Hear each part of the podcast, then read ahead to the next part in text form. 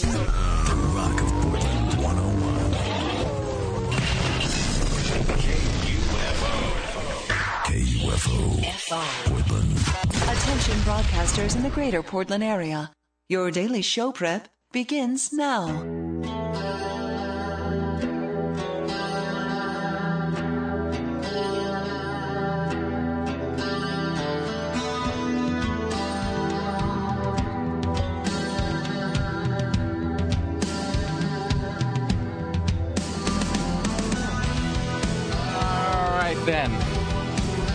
It is two minutes and 15 seconds after the hour of five, and this the month of September. I'm sorry. As as Lili von Shtupp would say, isn't it bright in here? So the, you all can't see this at home because you're there and we're here, but Blindingly so. so it is unbelievably bright in the studio because all the fluorescent lights that are recessed into the ceiling have been turned on because all the incandescent lights have apparently burned out. So I came in this morning and the studio was just bathed. And you know how like fluorescent lights? I mean, even like the regular kind, they give you just like that. They have that weird sickly glow where everybody looks like their skin is green. Yes, you're 30 years older than you actually are. Like, I've aged 40 years since I left home. Everything looks like it's been designed by. Uh, everything looks like it's been designed by Adrian Carmack. Anyway, so I. I came in today. Said, "Well, that's that's odd. Let me turn these fluorescent lights off. Let me get these regular lights on. There are no regular lights." No, but you were very polite. You're like, is there a reason why there are bright lights in? Pardon me, somebody seems to have made an error. So, of the like 16 lights that are in the ceiling right now, the regular incandescent kind, the regular light bulb kind, uh, there's two of them that work. So, Tim informed me that there are, in fact, no more light bulbs anywhere. That you have to, what did you say? You have to scavenge upstairs and hope you can I, find some I know some used. of the hiding places that I've told nobody, nobody about from previous employees, but I think other people are onto it because a lot of the light bulbs are missing the last time I went on a search. so you're like, so really, you are like that guy in the road, except instead of looking for tinned uh, food, you're just looking for light bulbs so we can illuminate the studio. Awesome. It's just a post-apocalyptic wasteland up there, anyway. And I don't mean That's in the road. hide all I the mean creamer for the like coffee, here. too. That's the thing. We have to go up there for coffee uh, creamer. We have to go up there for coffee filters. I have to go up there for legal pads because and for printer paper because we've again reached that thing where I we- like it was yesterday afternoon where all the printer paper down here was bright orange for some reason, and we have no light bulbs. It's okay. We're gonna play through the pain. So we go up there to take things, and then people upstairs come downstairs to give That's things. that's right. They come down here to use the bathroom and fail to flush. it I'm- was so disgusting. I- it was the grossest thing ever yesterday. I don't want to get off on this sort of negative uh, foot here, but yesterday Sarah apparently went into the bathroom and found that there had been goods and services left behind by somebody from, from we, we suspect from upstairs. And as Sarah put it, I think it had been there for a while. So eh, I thought we that, got was, that was an overnighter.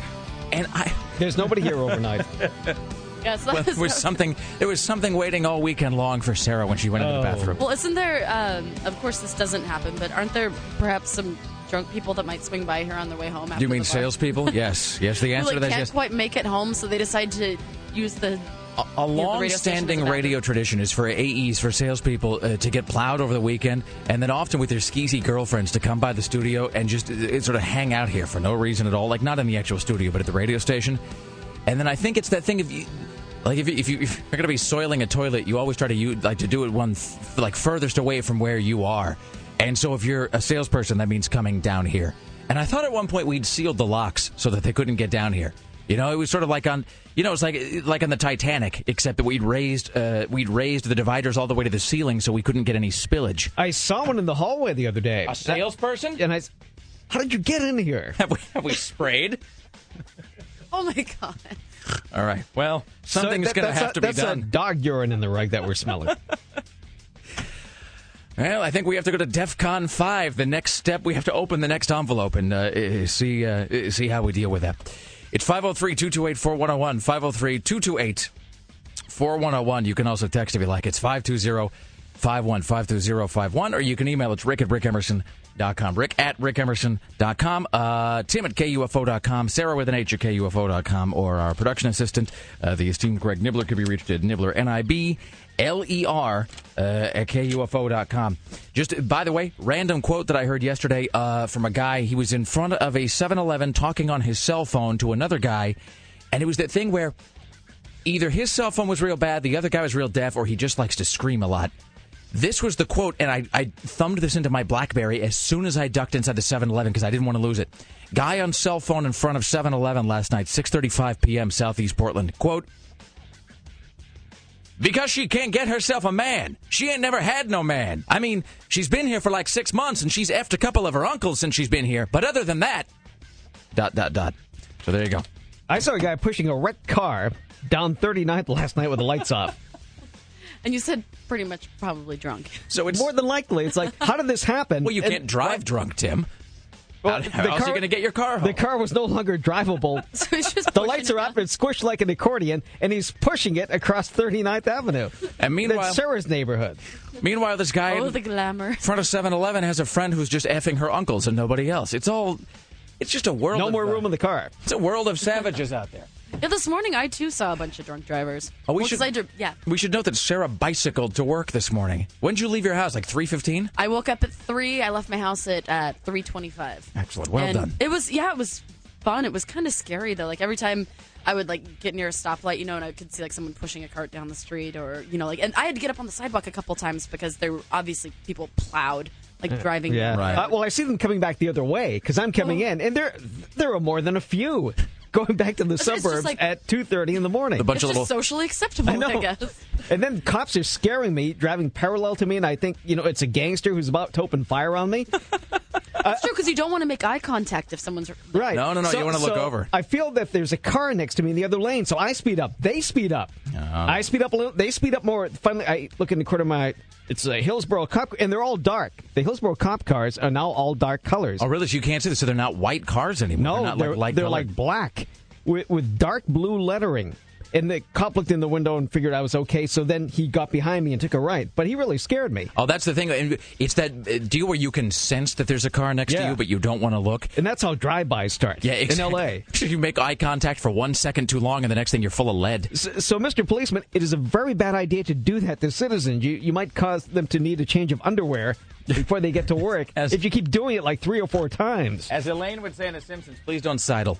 Yes. Please, for the love of God, don't be a sidler. Bad idea, Hillsboro Police. Other than that, you do great work.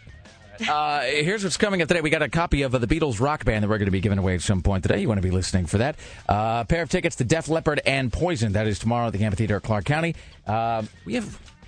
I'm sorry, I did my own fault. I have to check the next page and make sure that I've, we've actually got this. Yes, uh, tickets to Slipknot and the Deftones at some point uh, today as well, and a uh, VIP package for the Portland Creative Conference, about which we will talk more in just a bit. It's 503 228 4101. Uh, Kelly Clark will be here with food porn coming up at uh, 7 o'clock. Uh, what You know else what that have? means, Rick? Yes, yes, I What do. What does it mean? It means that the unfolding horror of the the peanut butter and uh, and mayonnaise sandwich and my taste buds will no longer live in separate worlds. They will uh, they will have collided. Oh, by the way, There are huge vats of both ingredients. I know, and I had to bicycle all and the the way into mayonnaise work. is it's room temperature. It's just No, sitting out. No, it's in the refrigerator. Tim claimed it was warm. I, I never said it was warm. Uh, in this room like five minutes ago. Oh, I thought you said I, I was coming. The, the room was warm. I didn't know about the temperature of the mayonnaise. the mayonnaise is in the refrigerator. Right? Uh, maybe it was Greg who said that. It might have been Greg who made the observation the mayonnaise was warm. I'm sorry, Tim. I didn't I mean to put words huge in your vat mouth. of mayonnaise and a huge vat of peanut butter, and then a bunch of bread that I strapped onto my back and rode four miles to work. I mean, not that I really care. I have faith in my immune system, but I was just I was joking earlier that it was going to be the, the mayonnaise and peanut butter sandwich with a chaser of, of salmonella. But that's fine. That's okay. um, it, it is worth noting, by the way, that uh, some of y'all, if you've gotten emails from me or if you've seen this, that I, I do a lot of my email. I have this uh, this software for my Mac, and it's like a voice recognition thing, so I can just dictate a lot of my a lot of my emails. Uh, you know, you just sit there and your hands get that weird, you get that weird tingly thing like in your pinkies or whatever after a while, and you think, oh god, this is it. They're gonna have to take up my tendons and replace them with pig parts. Um, so I dictate a lot of my a lot of my stuff, a lot of my emails, a lot of my uh, you know the worksheets or just the stuff that I have to work on.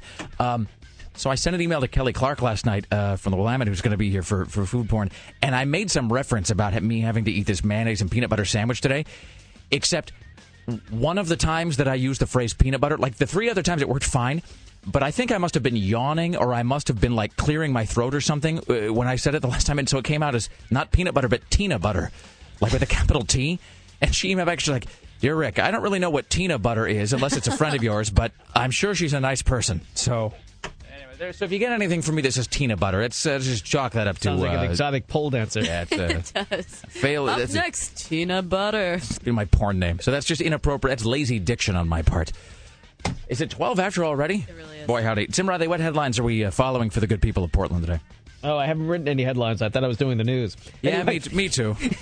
then we started talking about Well, we're gonna, we're gonna talk about this. Uh, the California lawmaker bragging about his affairs with uh, lobbyists, some 19 years younger than he is.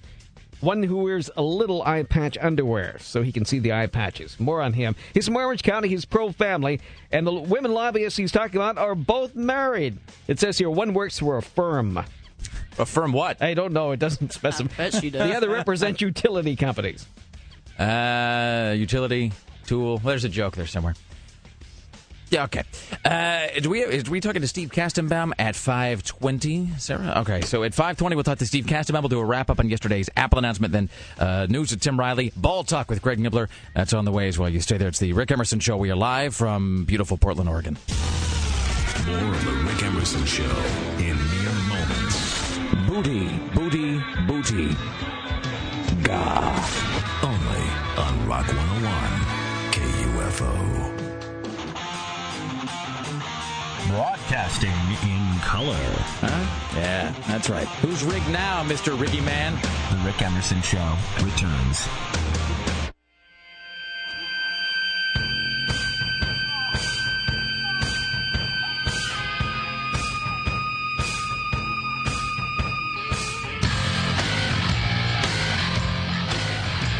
It's the Rick Emerson Show on Rock 101 KUFO. Thank you for joining us today. It's 503 228 4101. 503 228 4101. And here in a, few minutes, we'll talk to CNN radio correspondent Steve Kastenbaum. Coming up later on, Ball Talk with uh, Greg Nibler. We have Kelly Clark from Willamette Week who will be here at 7 o'clock. Mr. Skin from MrSkin.com a bit before that at 640. And at some point today, a copy of uh, the Beatles Rock Band could be yours. And if you win that, you'll qualify for the grand prize, the Rock Band Special Value Bundle, which includes all the uh, Rock Band instruments, mic, guitar, drums, uh, and the game. So you'll be qualified for a shot at that, and you'll get yourself a copy of uh, the Beatles Rock Band today. That's awesome. It really is I'm not a video game person, and that's pretty cool. and and I am I just but I'm I'm not for Rock Band or Guitar Hero because I suck so terribly. It, and I that's just my haven't gotten. I've never been able to play because it just looks so ridiculous. Like it looks like it's fun. it's I think you got to get past the ridiculous thing because you just there's just no getting around that. And I as I understand it, I think drinking helps. Uh, that at least has been my experience with it.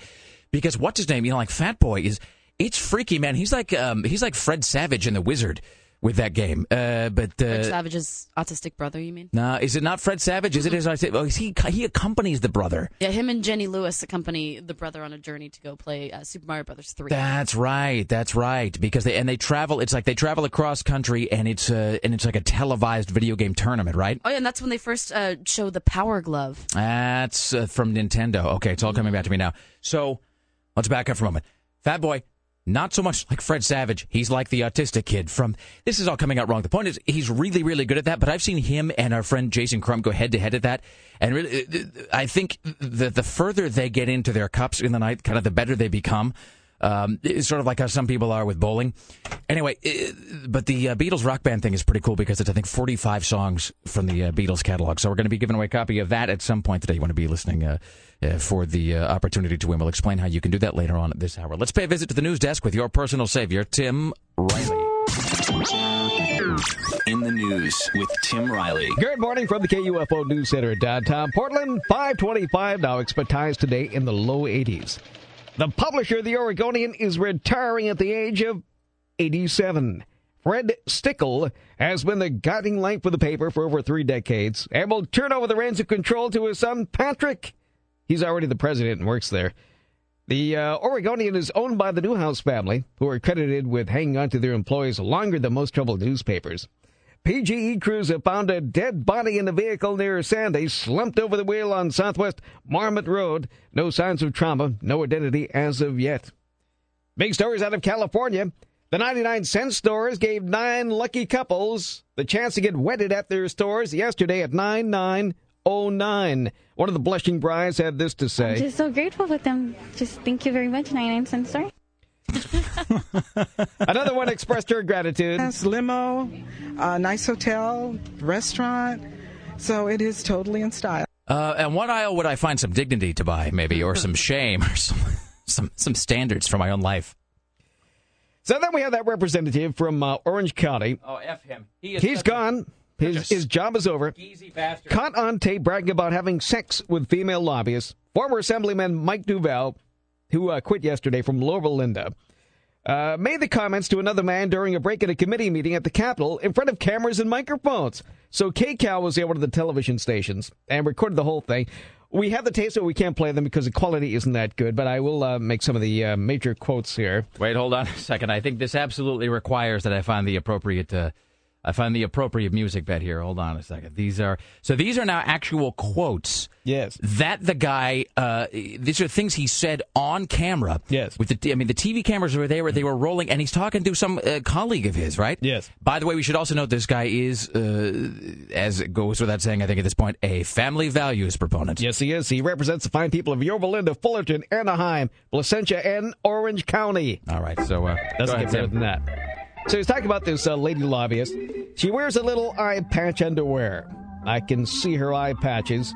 So the other day, she came over here with her underwear Thursday, and so we made love Wednesday a lot. That's part one. Uh, part two, let's see here. I like spanking her. Uh, she goes, I know you like spanking me. I said, Yeah, that's because you're such a bad girl. Then he brags about an affair with another lobbyist. He says uh, he made a mistake. He humbly apologizes. Both these lobbyists are married, and yes, they are other family values lobbyists. He said his statements were inappropriate and unacceptable. He was elected in 2006 to represent Orange County, owns an insurance company. Oh, there you go. Oh, by the way, the I have seen a photo of the girl who apparently is uh, naughty and uh, needs to be punished. I agree with both of those statements. Also, I'd add a third that she's hot. Uh, welcome now to the Rick Emerson Show from New York City. CNN radio correspondent Steve Kastenbaum. Hello, sir. How are you today? Doing well. How are you? I'm fine. Have you seen this? Uh, I was gonna, I was, I was gonna use an untoward statement to describe him, but I won't put you in the awkward position of listening to that. This, uh, this guy from uh, California that had to resign yesterday after it turns out he was putting it to a couple of his lobbyists. No, I missed that. What is his name again, Tim? His name is uh, Duvall. Uh, he was, uh, he was Assemblyman Mike Duvall. and he's just a big, just a as, as Tim put it, just a big uh, Bob Dorning look, looking bastard. I mean, just a big fleshy lummox of a guy, and he's you know on the family values bandwagon, etc. And then he's sitting there, and he's an assemblyman, so he's sitting there like in the the assembly. You know the well or whatever that whatever they call that. You know he's sort of like sitting there with all of his uh, you know on the panel with all of his colleagues, and he's just going on and on about his various sexual conquests, which is is, is sort of stomach churning anyway because he's just a huge like fleshy load of a guy. And never minding the fact that there are microphones and television cameras everywhere, which are you know capable of transmitting sound. Uh, and then KCAL t- took the audio and just uh, just ran with it. And if the funny thing is, if you look at the timeline yesterday, there was first the denial, followed by the grudging acknowledgement that he may have said something like that, followed by the I was misinterpreted, followed by the well, I thought that was a private conversation that was happening, followed by the "Uh, I'm quitting, goodbye, and then he's uh, then he's gone. So it's you know the, the, the humanity never fails to uh, to entertain all of us, Steve. If I ever uh, was an advisor to uh, someone in a political uh, in an elected position, I think I would tell them, uh, you know, to say the exact opposite. That uh, you know, I, I really don't even think about family values at all. Never, never enters the, the the picture at all. Because then, you know, when the scandals come out, you know, it's not as much of a shock. I mean, or just if that guy, you know, maybe he could just kind of a turn into the skid sort of a thing where they say, Isn't it true, Assemblyman, that you are having an illicit affair with one of your lobbyists? And then they hold up a picture and he would just go like, Yeah, I mean, look at her. Look at me. Can you believe it? Come on. Because he's just this huge John Candy looking bastard. And, uh, you know, and she's this, she's kind of a dish, as they say. Anyway, um, so let's talk about Steve Jobs, who spoke yesterday at um, this wasn't this wasn't the MacWorld Expo, was it? This was just sort of a this is kind of a one-off event that they were doing because of the 999 thing, where they talked about they ended up it was sort of anticlimactic. They talked about a bunch of new features for the iPod and some tweaks to the iTunes store, but it it wasn't quite the big revelation fest that everybody thought it was going to be. The big news was Steve Jobs Yeah. coming back to the stage for the first time for Apple since October 2008. Uh, you know, he took a sabbatical for six months, had a liver transplant. By the way, there's you know some controversy about that. You know, how was he able to get a liver transplant so quickly and so easily? A lot of folks have been on that list uh, waiting for a long time uh, for a donor. So uh, there, there are questions there. But uh, he was back on stage. He still looks extremely thin, but he looked and sounded strong and healthy. So that's a good thing for for Apple, of course.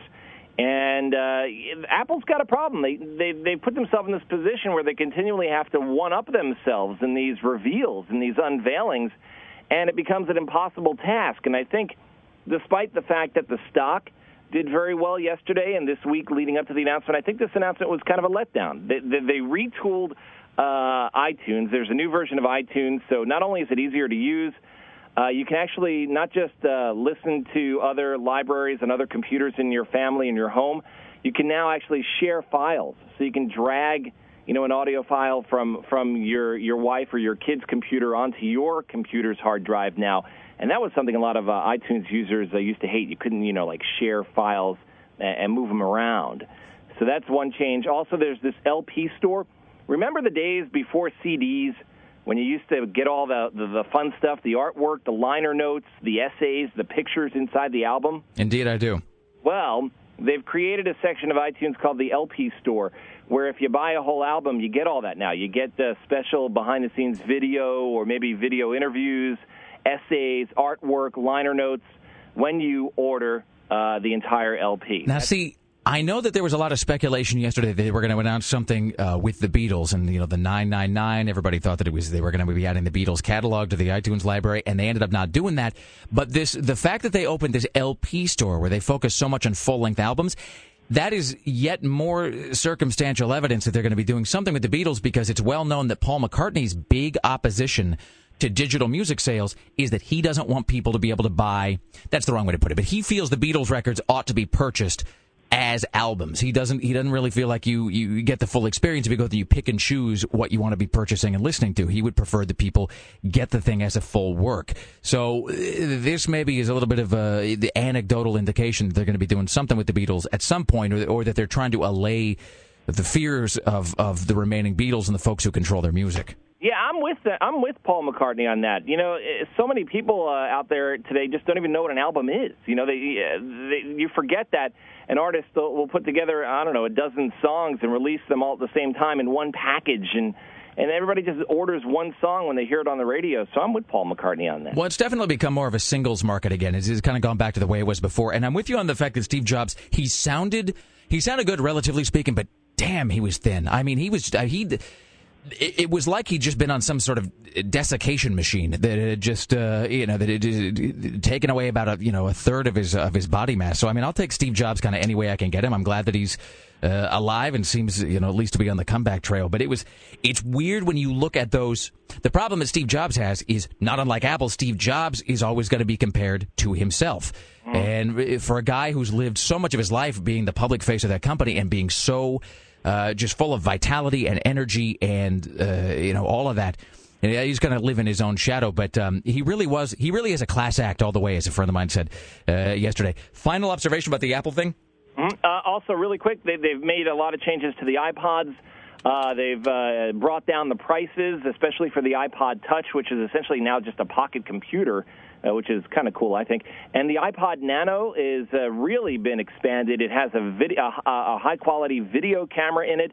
It has an FM radio receiver in it now, and uh, yeah, yeah, people can actually listen to the radio once again on a Walkman, and uh, it uh, will also have the ability to be like a memo recorder, like you can record your voice and use it as a voice recorder. The uh, uh, the one thing that they missed yesterday, and this is the thing that everybody is, is sort of picked up on, and I don't know why they didn't do this because Steve Jobs, as you noted yesterday, so famously has that thing where he'll come out and he'll address the crowd, and at the end he says, "Oh, and one more thing," and then he'll pull like, right. "Look, it's you know, it's a mini miniature nuclear reactor in my front pocket."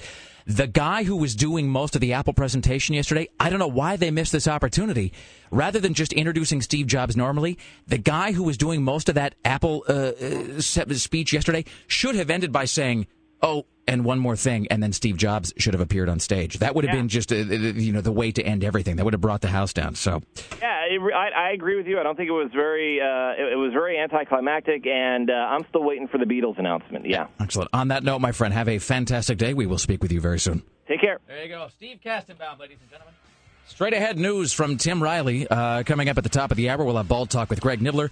Next hour, 640, Mr. Skin from MrSkin.com. 7 o'clock, Kelly Clark with Food Porn. 720, Rick Emerson eats peanut butter and mayonnaise. 740, no idea. This is the Rick Emerson Show on Rock 101 KUFO.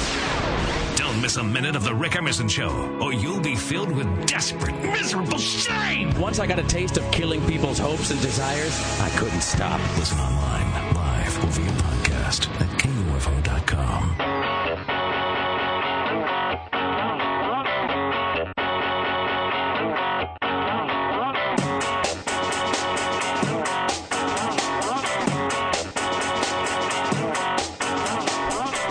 the Rick Emerson Show on Rock 101 KUFO. It is Thursday, September 10th. Thank you for joining us. Coming up later on in the show, Mr. Skin from MrSkin.com, the online celebrity nudity database. Uh, at 7 o'clock, Kelly Clark from Willamette Week will be here with food porn. And I was just uh, taken into the kitchen and shown sort of the components of the coming horror. The vat of mayonnaise. The large thing of mayonnaise. See, and Greg just, he shakes his head even at the mention of it, which is, Greg's eating it too. Why am I getting dragged into this? wait a minute, when did this happen? Greg, have Greg you said that decided? he would. Really? Is this? I mean, not that I'm I not did- appreciative of it. When when was that decided? We were I discussing never it said this that I would. morning. No, you said that I would. No, and we already discussed it, and you said yes, and we talked about your sandwich and everything. Is this a thing you've just decided for him? Well, yes. I mean, that's okay. That is that's proper. That is but, appropriate. but he but he cannot say that we didn't discuss it. I don't recall So- volunteering. I'd like a mouthful of warm mayonnaise, please. well, who wouldn't? Uh, in any event, uh, and then uh, at some point today, you'll be listening for Tim Riley to read Slipknot lyrics. When you hear Tim Riley reciting lyrics from the band Slipknot, you be caller 10 at that point. You can be uh, taking a uh, pair of tickets home with you to see Slipknot and Deftones. That is uh, 503 228 4101 at some point this morning when you hear Tim Riley reciting Slipknot lyrics. At this point, however, if you are caller 10, you win a pair of tickets to see Poison and Def Leppard tomorrow at the Clark County Amphitheater. That is uh, tomorrow. The Amphitheater at Clark County, tickets still available at Ticketmaster.com. But if you're caller 10 right now at 503 228 4101, a pair of tickets to see Poison and Def Leppard will be yours. At the news desk, it is your personal savior, Tim. In the news with Tim Riley. Good morning from the KUFO News Center in downtown Portland. 547. Expect high temperatures today in the low 80s. Don't worry about those houses burning in North Portland. They're supposed to be set on fire. Firefighters are setting the fires themselves. Why? Well, they figure they're going to burn down eventually. Why not get a head start? These are actually six condemned houses on North Prescott Street and Maryland Avenue. They're part of a training exercise being conducted by the Portland Fire Bureau to help them fight fires in real life situations. It must be depressing to live in a neighborhood where when the uh, fire guys need to sort of train on something, they just come and burn down random buildings that you live near because of the theory that, well, they'll get burned down at some point. Not good for people's self esteem. A woman found dead late Tuesday night was a victim of a homicide. The 50 year old woman's body discovered in the 6900 block of North Fessenden Street. Police came to the area to perform a welfare check. They believe they know the cause of death. Of course, they're waiting for the official results. Residents may have information about the woman's death. If you know something about how she died, contact police. They need more evidence. So, on to the president's speech. Anybody watch it last night? I Yes. watched uh, bits of it. I had it on in the background. Okay, so the highlight of the whole thing, it was a very good speech. He, Yeah. he, he did it well. It was like the old Obama coming back again. And uh, the Democrats need to practice controlling the media a little bit more like the Republicans used to. So uh, I guess one of the highlights was Representative Joe Wilson of South Carolina yelling liar during the president's speech. So here it is. It, it, it's hard to hear, but it's there somewhere. Let's see. Uh, There are also those who claim that our reform efforts would ensure illegal immigrants. This too is false. The reforms, the reforms I'm proposing would not apply to those who are here illegally. It's not true. It's like And, and watching- it isn't true. no, it's not. But it's like watching that thing on C-SPAN once a month where they all go and scream at the Prime Minister of Britain. That's great. Which is, I mean, that uh, I I would Who feel would want that job? so much better about our system of government here if we were just allowed to go and heckle and boo the guy who runs the whole joint like uh, like once a month. So who is this guy that was doing the the yelling, the heckling. He is yesterday? uh, uh, Republican Representative Joe Wilson of South Carolina. is he a known jackass? I mean, before No, last not a night. known jackass. Uh, apparently, he's uh, not usually a jackass, says Joe Biden. Well, I would say, Joe, you embarrassed an institution I love. And you realized it and you apologized. We accept the apology. He was elected to the House in 2001. He's 62 years old. John McCain addressed the assertion that President Obama uh, was giving illegal aliens health care. Uh, this is the same assertion that triggered last night's outburst by the congressman himself. They do not, uh, as everything that I've seen, they do not, and it changes the number of the uninsured in America down to about 30 million instead of the 47 or so that they talked about before. It's only 30 million if you take away the illegal uh, the illegal immigrants. Yes. Thank you, John McCain, for clarifying that. I uh, I appreciate it. So, uh, some of the other highlights, uh, let's see here. Uh, Obama's health care plan will accomplish uh, three things. Let's see what the three things are. The plan I'm announcing tonight would meet three basic goals. It will provide more security and stability to those who have health insurance. It will provide insurance for those who don't. And it will slow the growth of health care costs for our families, our businesses, and our government. In other news, Ellen DeGeneres made a major announcement on her television program. All right, well, I have a big announcement to make. Uh, No one knows this. To- Tony doesn't know. No one knows, and that's why we had to start a tiny bit late uh, today. And I just finally got the okay just moments ago to announce this to you today. Oh, God. I am going to be the new judge on American Idol. Good for her. Excellent. You know that might actually get me to watch that show uh, for a few weeks at least, just for you know to see her sort of uh, her sort of initial run on that. I'm a big fan of Ellen DeGeneres. I'm for whatever uh, I'm for whatever brings her more success. You just love her because she's with Portia de Rossi. Well, that also helps. Uh, but but she's uh, she's legitimately funny. That's the thing about Ellen DeGeneres is that she's very charming. a lot of people, especially I don't know what it is. I don't know what it is about comedians, man. There's just it, wow, just the arched eyebrow from Sarah right there. Um, there's just something about there's something about comedians who get a lot of success in non stand-up fields. In other words, most of the comedians, and maybe this is maybe this is self, maybe the answer is in the question here, who end up hosting TV shows or they end up being uh, George Lopez. well, yeah, but they, you know what I mean. They end up doing something that's not stand-up. They're just not funny. Uh, Whoopi Goldberg is probably the best. Did you realize that Whoopi Goldberg, like her career, She's never been funny she, to but she's anyone. still called a comedian. That's the weirdest thing about it is that that is still what she calls. She refers to herself not as an actress, which I think she. I mean, not that she isn't, but she lists her primary uh, uh, you know occupation as comedian. She goes, "Well, I'm always a comedian at heart." I, for the life of me, can't remember when Whoopi Goldberg was a comedian. Tell a Whoopi Goldberg joke. I, that's Please. I was just one. just gonna say that I could. You put a gun to my head. I couldn't come up with a Whoopi Goldberg joke, and I also have no recollection of her standing on stage. I'm not saying she didn't. I just don't remember anything about it. See, also Rosie O'Donnell, by the way. So comedians who end up doing things for a living that are not standing on stage are invariably not funny. And so you realize that what must have happened is they did stand up right up until the point where the jig was about to be up, like where the country was about to come out of a stupor and go, "Wait a minute, you suck. You're, there are no jokes here." Which is why you uh, suspect that Dane Cook is going to get a talk show like any second now, uh, before we all uh, sort of realize that we've had the, the carpet pulled over our eyes. The thing about Ellen DeGeneres is she's legitimately funny. She's really a truly hilarious person and a great performer. So I and I mean this with all sincerity. So I'm I'm glad to see that come her way. I'm for whatever uh, I'm for whatever gives her more money. Speaking of comedians, there was another one. I can't think of his name. He used to be a comedian. Then we found out the other day it's like the fifth season of his dramatic show on some obscure cable network. Anyone? Hmm. We were talking about it the remember other name day. the show? No, but it's a drama. I think it's about a fireman. Denis, Denis Leary. Leary? Yes. Denis Leary. Yeah. Oh, Rescue Me. Yeah, he does. Uh, yeah. Re- well, he's another guy where I think It's Denis. like the ninth season of the show. it's been on forever, and I kind of lost track of it. Do you know anybody first- who watches it? Uh, How do shows like that stay on? No, no, no. I do actually. To be fair, a lot of guys watch that show. All right, it then I'm is. wrong. It is very much like a guy show, and and sort of uh, it has. It's very much in the FX mode uh, because FX has a lot of shows that are about hard drinking slash hard living dudes who play by their own rules and have father issues, and then also have an angry ex-wife somewhere uh, that they have a tumultuous relationship with, and they can never quite stay apart, but they can't get back together. I guess like, that's good casting for him. He's kind of working class Irish. type like every guy on every FX show is that way. And you just nailed it when you said that he was a comedian. I only remember the one Denis Leary album ever, which is that No Cure for Cancer. Yeah, standing on stage smoking, but I can't remember the jokes. I remember the cigarettes. And it's the uh, it's the record where it's got the it's the, the black label with the yellow stripe in the middle, and he's standing there with the black leather jacket, and he's got the cigarette. and I'm sure he did other albums after that. Couldn't name one if, if my life depended Well, on it. I think the big deal was he's an American in London making a name for himself, but I can't remember exactly what he said. I don't know. Maybe when Bill Hicks died, he didn't have any more material to take. I'm sorry, I didn't. I was that out loud. He was sort of the. He was like the Carlos Mencia uh, of an earlier age. Denis Leary, sort of a.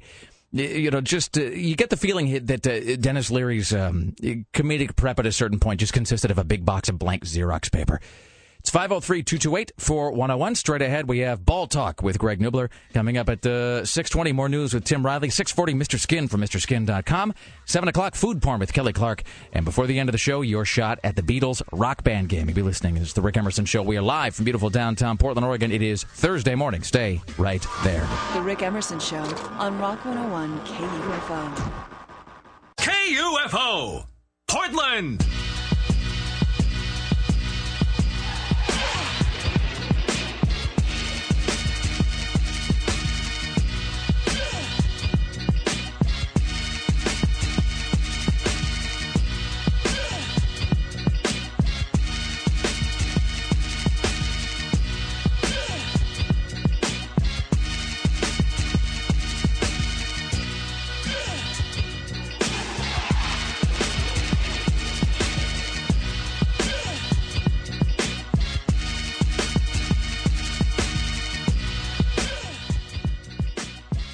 All right, so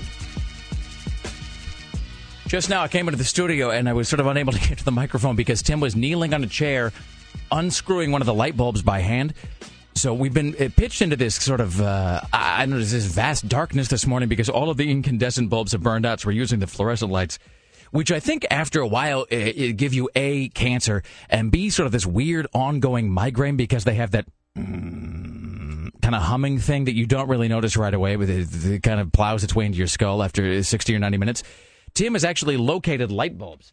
Uh, would you like to tell us where these light bulbs are from, Tim? Or would you, would you not? No. Would you, would you like? They're from the secret light bulb bunker. So you found where they moved the light bulbs to? You found No, that- they've they've always been there. Okay, so this is so these are light bulbs that nobody knows the existence of. They uh th- they've been lurking in a corner. All right. Now careful. You remember when Scotty set the studio on fire that one time? Oh, if your hand slips, it's it's all going to be over. I don't know how to. We don't have a defibrillator here, by the way. Do you ever do this when you're in, uh, when you're putting a light bulb in, and you've checked the switch or the plug or whatever it is five hundred thousand times, and yet you still have the deal of you're just imagining your hand slipping as you're putting the light bulb in, and then you start to wonder exactly what would happen if your finger just went into the socket. It's like sometimes when I'm walking around the house, like if I'm eating and I have a fork. I sort of imagine this slow motion horror film where I'm tripping and then the fork is contriving to go into an electrical outlet somewhere. All right. Well, on this, I'm just going to move the microphone here. If you hear some sort of a some sort of a loud zapping noise followed by a scream or a thud or something, just to know what it is. All right. It's 503 228 4101. 503 228 4101. In mere moments, we have Ball Talk uh, with Greg Nibler on the way. Bulb talk. Bulb Talk, yes. Uh, uh, Tim Riley coming up with news at 620, Mr. Skin at 640, and uh, Kelly Clark with food porn at 7 o'clock. So for today's food porn, I will be consuming, against my better judgment, a peanut butter and mayonnaise sandwich. I don't even remember how this came up. It, I guess it's because of food porn last week. Uh, Kelly was talking about mayonnaise, and then that prompted some horrible revelation by uh, Sarah that she eats peanut butter and mayonnaise sandwiches. Is this a thing you still eat? No, I mean, and it's not something I eat constantly. It's something that I've eaten. Something you don't- have eaten. Yes, but it's not something that I make. How was the peanut butter and mayonnaise sandwich first introduced to your diet? Uh, I thought it was really gross, and I had a friend who ate them all the time, and I finally had a bite of it, and it was really delicious. So this was as a kid. You, uh, you like you knew somebody who did it when you were no, growing not as a kid, as an adult. Uh, So how long ago? Uh, it was in college. Were you so- drunk? No, All right, because I don't. This might be food that requires but I've had alcohol it. I've for had enjoyment. it a few. No, I've had it a few times. All right. It's very delicious. Well, that's. It's like wet peanut butter. oh, oh, see, none of these things you're saying are making it uh, any more appetizing. All right, uh, Tim Riley is tracking the following stories uh, for you on this uh, Thursday morning. Two light bulbs are found in my secret stash. At least part of the room is now illuminated. Excellent. Thank you, Tim Riley. This Tim is so much better, Tim. I Thank you. appreciate that. I, I know of two more if you want two uh, extra ones. Oh, this is good. No, save those. All right. Paula Abdul auditions for a new job. Anderson Cooper accidentally cusses on CNN. Obama says no more bickering in games, please. Teddy Kennedy Jr. won't enter politics until his kids are grown up. Oprah doesn't consider herself a friend of Michael Jackson. Uh, on the way, we have uh, uh, Mr. Skin. Kelly Clark at 7 o'clock. In mere moments, we have Ball Talk with Greg Nibler. I, Rick Emerson Show. Who might this be? This would be Paul. How are you doing this Hey, morning? Paul, what's up? Uh, hey, I missed the backstory on the peanut butter and mayonnaise delicacy. Um, is that indeed uh, best foods or Miracle Whip? And do we go with crunchy or creamy? I mean, would it make any difference? Is that really is that really a point of? Oh, oh. Uh, Miracle Whip, I think, is heinous stuff. You wouldn't want to put that with much Yeah, mayonnaise. Miracle Whip is disgusting. Yeah, that would be weird. Yeah, you miracle that would just be wrong. And by the way, delicacy is your is your word. No one in this studio used that phrase. Like I said, I missed the backstory, so I was just trying to give it its due. Well, so the backstory is that uh, so Kelly Clark from Willamette Week was here, and she does this segment called Food Porn, and she was sort of talking about the greatness of mayonnaise. And Sarah offered up uh, the fact that she enjoys peanut butter and mayonnaise sandwiches, which really just strike me as, I mean, it's just like a like a combination from the bowels of Satan himself. Yeah, did that come from? Is that a family tradition or? No, I actually didn't have it until college, and one of my friends made it for me, and it sounded totally disgusting. And then I ended up trying it, and it was Yeah, just greasy and delicious. Do you use the creamy or the or the crunchy or? Crunchy mayonnaise? Oh, or crunchy peanut butter? Okay. Crunchy mayonnaise. Don't ever say that again. Thank you, sir. All right. God Almighty. All right, ladies and gentlemen. Without Crunchy mayonnaise. further Blah. ado, let's yeah, make way for Greg Nibler and Ball Talk. All right, it is time for ball talk. We've got a few different uh, balls we're going to discuss today. We've got baseball. Uh, Derek Jeter, the Yankees pretty boy, has tied Lou Gehrig's 70-year-old record on the Yankees all-time hits list. Uh, so he has a chance to break that on Friday when Baltimore visits the New York Yankees. Allen Iverson, the uh, has been point guard of the NBA, has uh, apparently landed in Memphis, the bottom cellar dwellers of the uh, NBA. Uh, he uh, twittered, twittered, tweeted on his Twitter page, God chose Memphis as the place that I will continue my career. And God apparently does not like Allen Iverson because this is going to be horrible for him. Uh, and finally, the NFL season starts today. It starts tonight. The Tennessee Titans are visiting the Pittsburgh Steelers tonight. So, if you haven't filled out your fantasy football brackets, uh, it is time to do so. You have until tonight to get that done. Sarah, have you, have Thanks you for the reminder. get on that now. you have till tonight. Uh, so uh, yes, I have filled out mine. My team is terrible. It uh, it sucks, and I'm probably going to do terrible this year. But Why did you pick a terrible team? uh, well, you don't pick it. You actually, it's a draft. So yeah, you, you kind of just get stuck with who you have. And uh, my team is terrible. But the important thing about fantasy football is talking trash to the opposing person and making sure that they feel like an idiot, whether you win or lose. And that's that's the bottom line for pretty much anything, as far as I'm concerned. It's not not unlike radio in that regard. Ab- absolutely, Or yeah. life. I don't care if I win or lose, as long as I get the last word in. That's all that matters. As long as I can uh, crush your self-esteem and make you weep and stare into the middle distance late into the uh, late into the night, it's it's a win. Yes, and, and and insulting mothers. That's always good too. Uh, so that is uh, going on today. So you need to make sure that you uh, get that in there. And I have decided that I am going to make my prediction for who is going to win the Super Bowl. And uh, I am declaring this now before the season even starts. So we have until January. I am making the proclamation, and uh, I had a, it was it was kind of a tough decision. A lot of people think that the Steelers are going to be uh, winning, uh, maybe the Patriots, but no, I am choosing the New York Giants as the Super Bowl champions this year. And so you can pretty much lock that in. You can go to Vegas and place your bets. Uh, you know, I'm not that I'm encouraging anyone to gamble. I'm just saying it's pretty much a sure thing that the New York Giants will win the Super Bowl this year. I am encouraging it. Wager your family's retirement. Do it all. Absolutely. Liq- liquidate everything you have. Your kids' retirement fund, your, your college fund, doesn't matter, whatever it is. It's win-win. It is. It's a win-win all around. The New York Giants will win the Super Bowl this year. So that is my proclamation. I challenge anyone to dispute that. And so uh, tomorrow we'll have some more NFL coverage. It's so weird. And we're going to discuss uh, which college football fans are probably going to be crying this weekend, which I'm very excited to talk about tomorrow. So that concludes this edition of Ball Talk. There's something really wrong with you. Are, are the college football people? Uh, they're from my school, aren't they? Someone's Oh, they're always crying. Yours, yeah. there's they they cry before the season even starts. I know Washington State is. Yeah, kind of there's sad. there's nothing. That's just more more just sad all around. It's a sad situation. Like tomorrow, you're going to be bathing in the sweet tears of college fans, and, and today, and you really, by the way, you, you really are establishing yourself as a guy who could successfully do a sports talk or any kind of talk radio, because you're taking a completely ludicrous position with no reason and with no underpinnings, and then just having a, like a whole disproportionate degree of in, of investment. You know, well, Greg, I don't. You're wrong. Get off my phone. All right, well, Glenn back there. Straight ahead, Tim Riley at the news desk later on this hour. Mr. Skin from MrSkin.com. It's a Rick Emerson radio program live from beautiful downtown Portland, Oregon. One stop shopping for all your cult like devotion. Want to come to my room? RickEmerson.com. Do it now. The Rick Emerson Show returns. This is Rock 101 KUFO.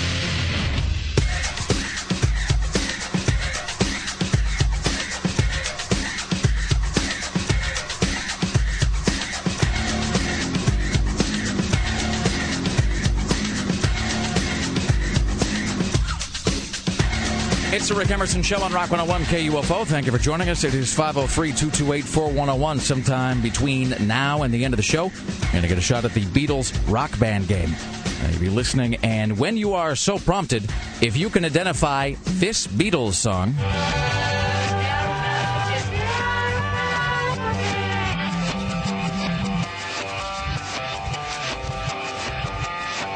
Well done, Sarah Dillon. That's actually my favorite Beatles song, I think, of uh, probably of all time. Uh, right, it's Hmm. fantastic uh, guitar Mine's riff. Norwegian Wood. See, that's a you know, and the great thing about Norwegian Wood is that is, I'd say here, uh, the, the, the, the greatest understatement of all time. It's The under Beatles two were- minutes. The Beatles were really great. Well, that a, it's a great song. It's memorable. It's got a, a, a the verse, the hook. I think it's got like an actual like a bridge and everything, and it's all in a minute and fifty nine seconds. There's that, and plus the Beatles do that thing in Norwegian Wood that they were really that the best pop songs do, where they take something that could be really strange or that could take you out of the song, which is the sitar, because I think it was the very first use of the sitar in any sort of popular uh, mainstream recording, and you don't even really notice it. I mean, it's just kind of a different flavor of music. And this song we uh, we just played right here.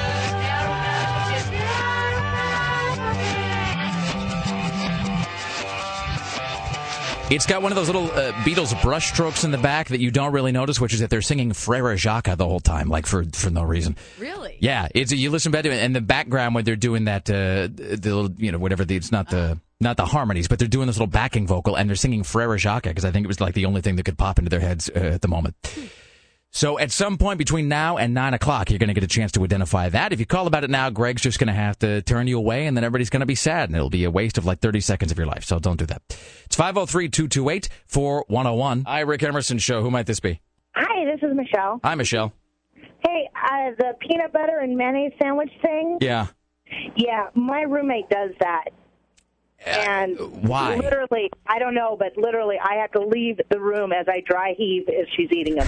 That's what, that, that, it's not just a thing you don't care for, right? It's not just a thing that, well, no, you I can love take it or peanut leave butter it. and mayonnaise is great, but man, they just don't go together. It- that is just a bad combination. It's not just a thing you, you don't want to eat. It's a thing you actively uh, are against. I mean, it, it actually has a, it actually has a very uh, it, it has a negative impact on you as a person.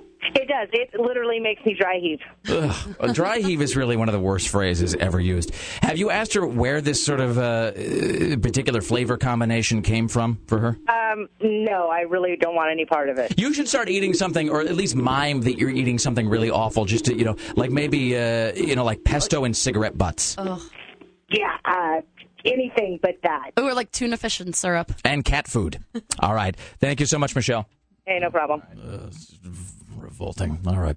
Uh, that oh, and coming that's up. coming up in like an hour. Hooray! it's fifth meal. Yes, it really is. It's the it's fifth meal and I think sixth meal uh, right after that. If you if you know what I'm saying. I think I see the excitement in someone's eyes. No, no, no. It's uh, it's fear, Sarah. It's just pure distilled fear. At the news desk, it's your personal savior, Tim Riley. In the news with Tim Riley. Good morning from the KUFO News Center in downtown Portland. 628 now. We can expect high temperatures today in the low 80s, and it's going to be a nice day after the fog leaves. The number of unemployed Oregonians running out of benefits is expected to jump this month as their extensions run out.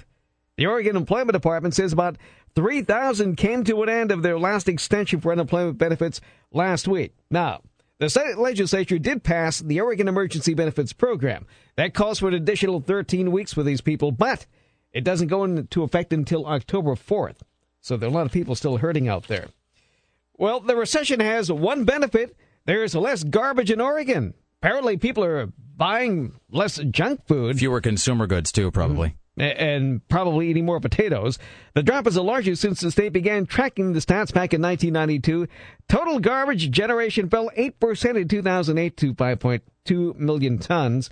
On a person to person basis, that garbage generation dropped from 3,045 pounds to 2,761 pounds. That's 3,000 pounds less per year per resident. Can I just say something great about garbage, by the way? Yes. So, work work back into this. I had a great experience, uh, only quasi related to garbage, at the Verizon store the other day. I stopped by because the um, I, I I kicked my uh, BlackBerry cord out of the wall by mistake. I tripped on it, and it, it I'd shorted it out. So the the charging cable for my BlackBerry didn't work anymore because I again I, would sort of broken the wire or whatever. So I stopped by and I said, "Hey, I need the wall cable for my BlackBerry, please." And the guy pulls it out from behind the counter, and immediately you just get that sort of low grade irritation because it's in that insane, like heat sealed plastic. I mean, I don't even know what they call that, but you know what I'm talking Shrink about. wrap. Kind of a shrink wrap. Well, it's shrink wrap, but it's but it's not It's like so you can't shoplift it. it's and it's not just like a shrink wrap because that almost sounds like a saran wrap. It's that hard plastic that is molded closed around it. Right. And then you find yourself later at home and you're tearing big gashes in your hands. You're trying to get it open. There's an instrument that opens that. It's the package shark. Uh, I own two of those actually. I bought two just in case one breaks. The package shark. Uh, that is that's a great invention, by the way. The guys who make that package shark, those those guys are probably making money by the fistful. But the guy at the Verizon store did the greatest thing. He said, "Okay, one BlackBerry charging cable for the wall," and he said, "Would you like me to open that here, sir?" And I said, "Would you ever?" And he went, "Absolutely." And they took out like a package shark kind of a thing and opened it for me, stuck it right in the bag. I mean, it was a really, it was, you know, it's a little tiny service, but that was something that I appreciated a lot because it was the, the, the because I would have had to open it basically before I got home anyway because I was coming here and I needed to charge it here, and I would have come in, my hands would have been all uh, uh, all askew. So, thanks to those guys for doing that.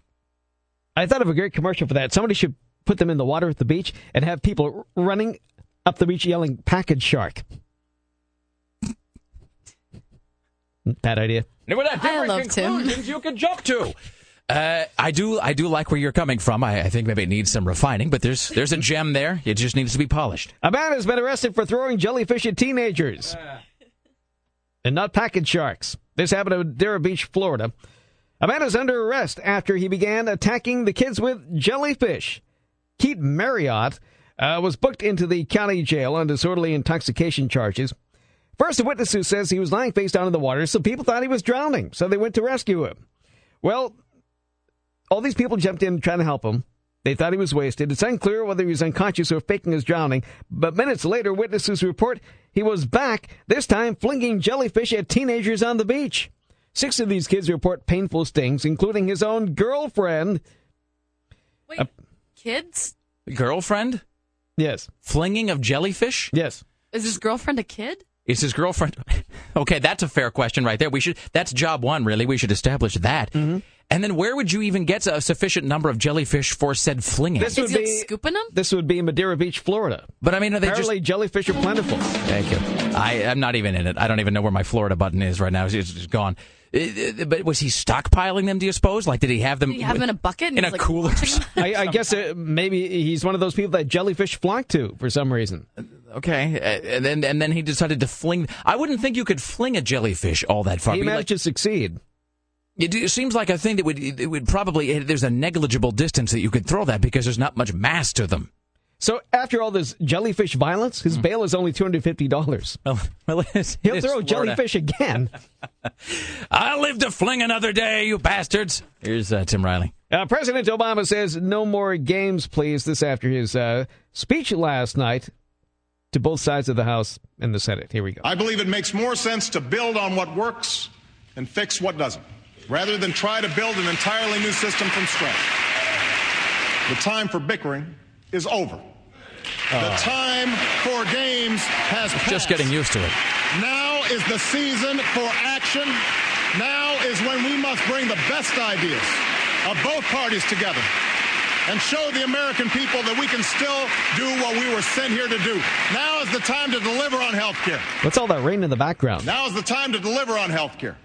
Now, here's an interesting question, though: Is do you suppose anybody watched that? Me. I mean, well, of course you watched it, Tim, but I mean, uh, you are not cut from the same cloth as the average American.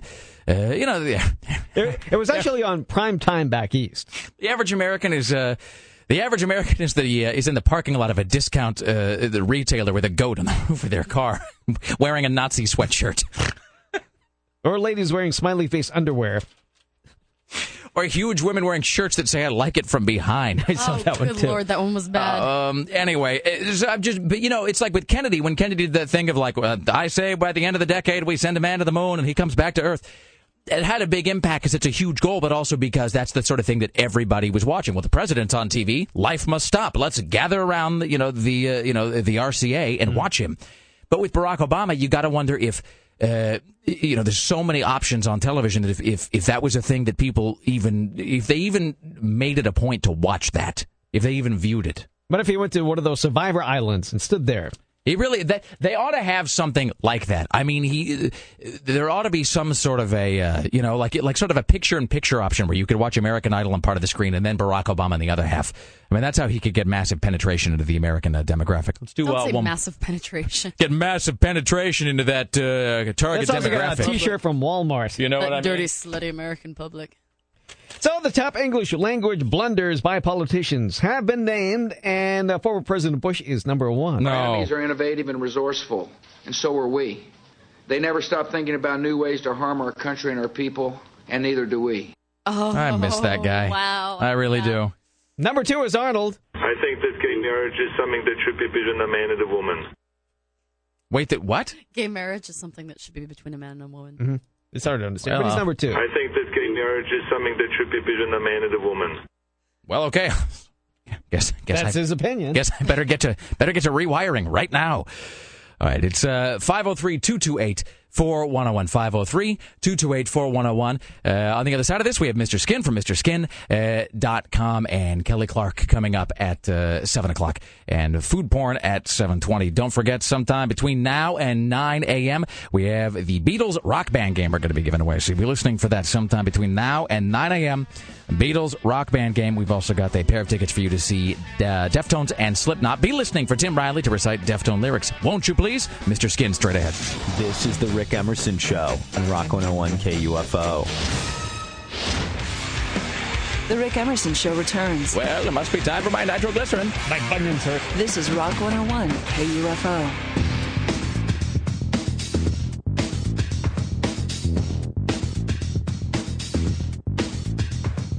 Welcome now to the Rick Emerson Show from the online celebrity nudity database known as MrSkin.com. The one and only Mr. Skin. Good morning, sir. How are you on this fine Thursday?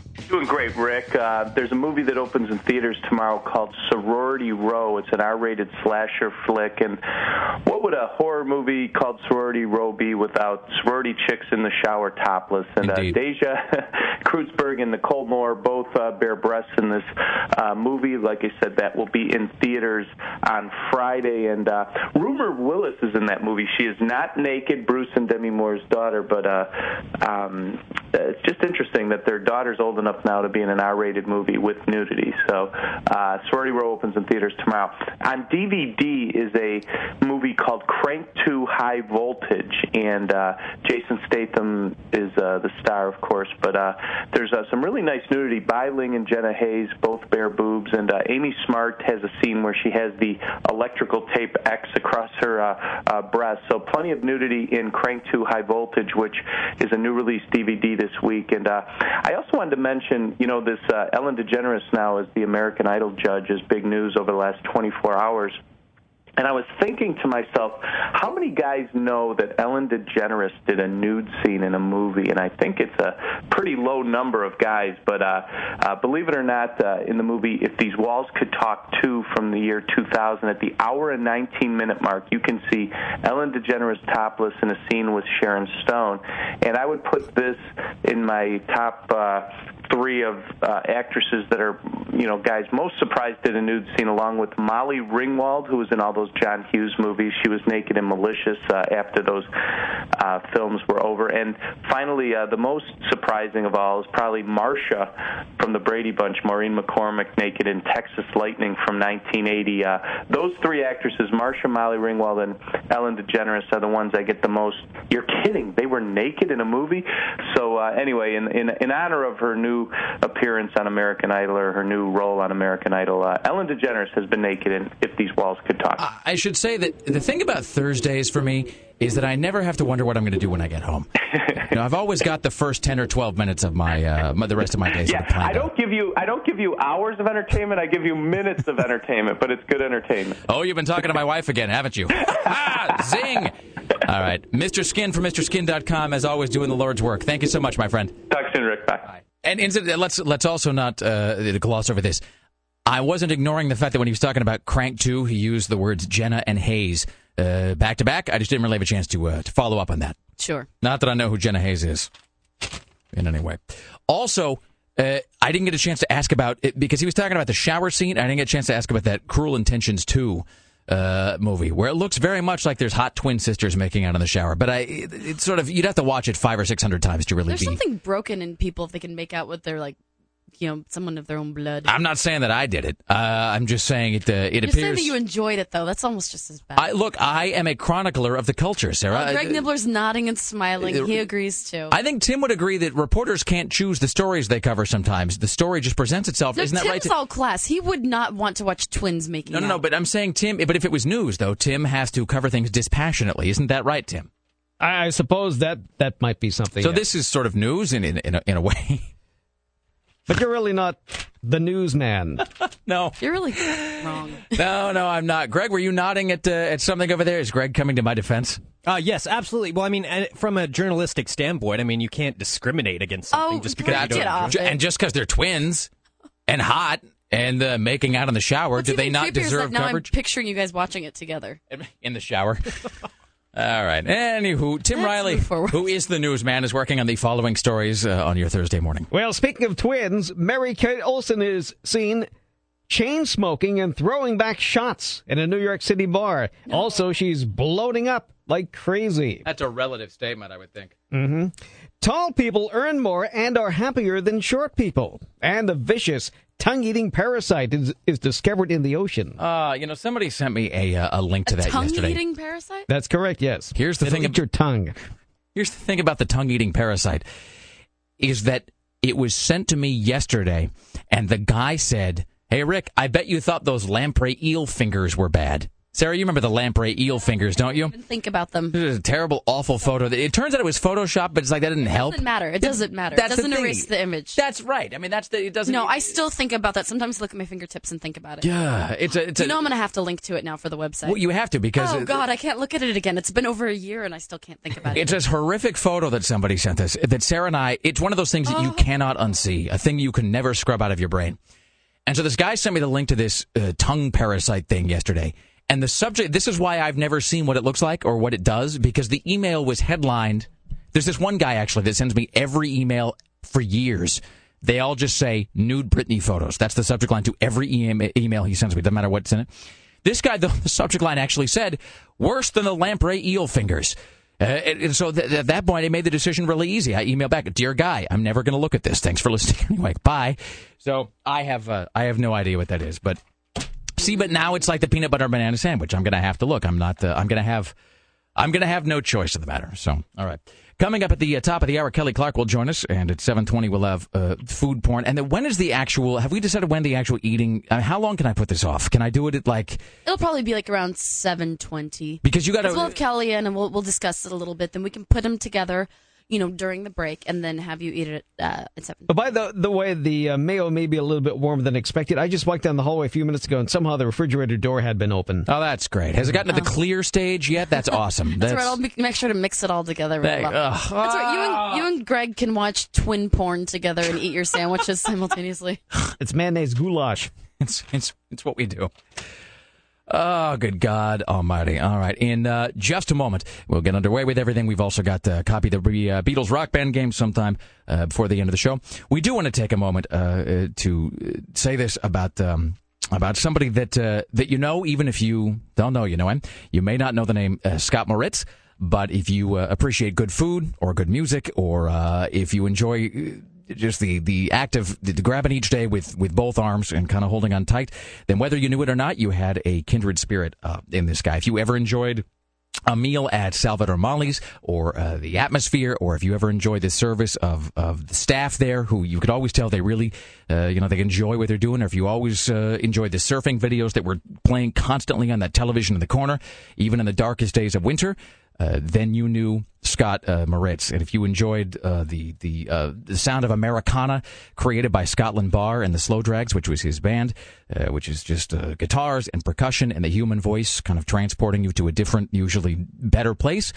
Then you knew Scott Moritz. And if you ever sat down to a meal and said to yourself, "By God, this could really use some secret aardvark," then you knew Scott Moritz. And we knew Scott through all of these things uh, and is someone who loved our show and believed in our show and uh, somebody who never stopped finding ways to spread the word uh, about what we do. And to all of us, as to everybody in Portland, he was more than a musician or a cook or a client. He was part of what gave the city its undeniable flavor in every sense of the word. And they gave him six months to live about two years ago, and he left us a few days back. So now we say uh, goodbye and thank you and here's to life.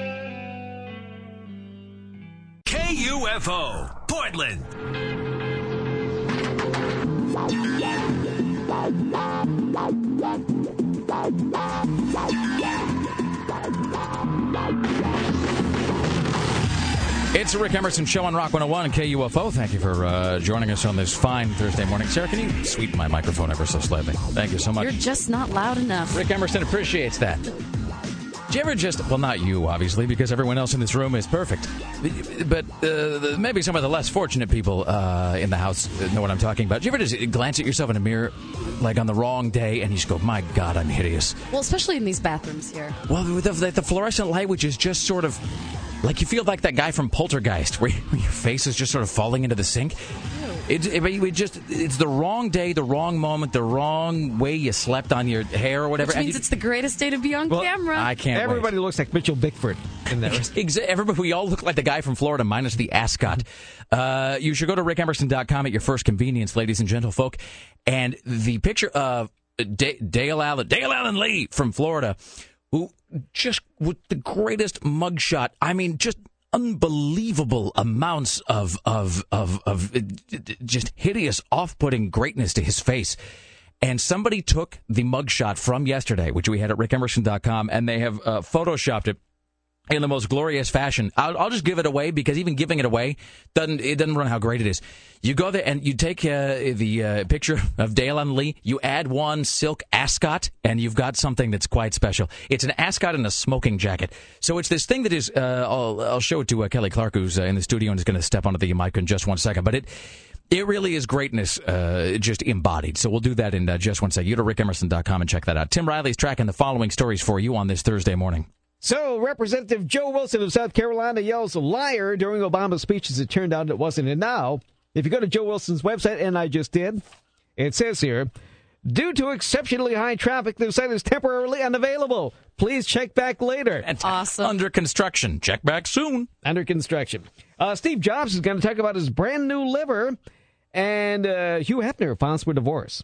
Really? Yeah. Wait a minute. From whom? Who's he married to? He's not still married to what's her name from like 20 years ago. I he? just read the stories. All right. Oh, incidentally, I've got a clarification on the cruel intentions to uh, twin sister kissing shower scene.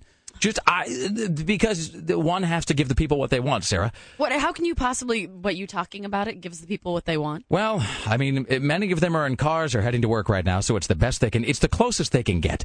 I mean, if you're fun employed, perhaps you're already on the internet and taking care of that yourself. I'm just saying, if not, uh, Rick Emerson is here to get you, you know, an approximation of that scene. Let's welcome now to the Rick Emerson Show, Kelly Clark from the uh, Willamette Week. Hello, Kelly Clark. Hello. Nice to be back. Uh, before we talk about uh, what's in the issue, and the front cover, by the way, the front, the cover story in the Willamette with this week is awesome. It's genius. I It's read it. pretty It's fun, great. isn't it? We'll talk about that in a second, and we'll talk about this peanut butter mayonnaise sandwich business. That, and the only thing that makes me feel good about eating this is that apparently Greg Nibler has been the, the hornswoggled into doing this He somehow. sure He's been has. shanghaied And I was going to be nice to him the too, but once he tried to call me a liar and say that he didn't know that it was going to happen, now he's getting the same amount that you are. Ugh. All right, I was we're going gonna to give him a little less mayonnaise, but no, no, no. Speaking of amounts, we're going to talk about that in a second. But uh, uh, Kelly, before we discuss the Willamette, I want to show you this mugshot. Everybody, Oh, play along.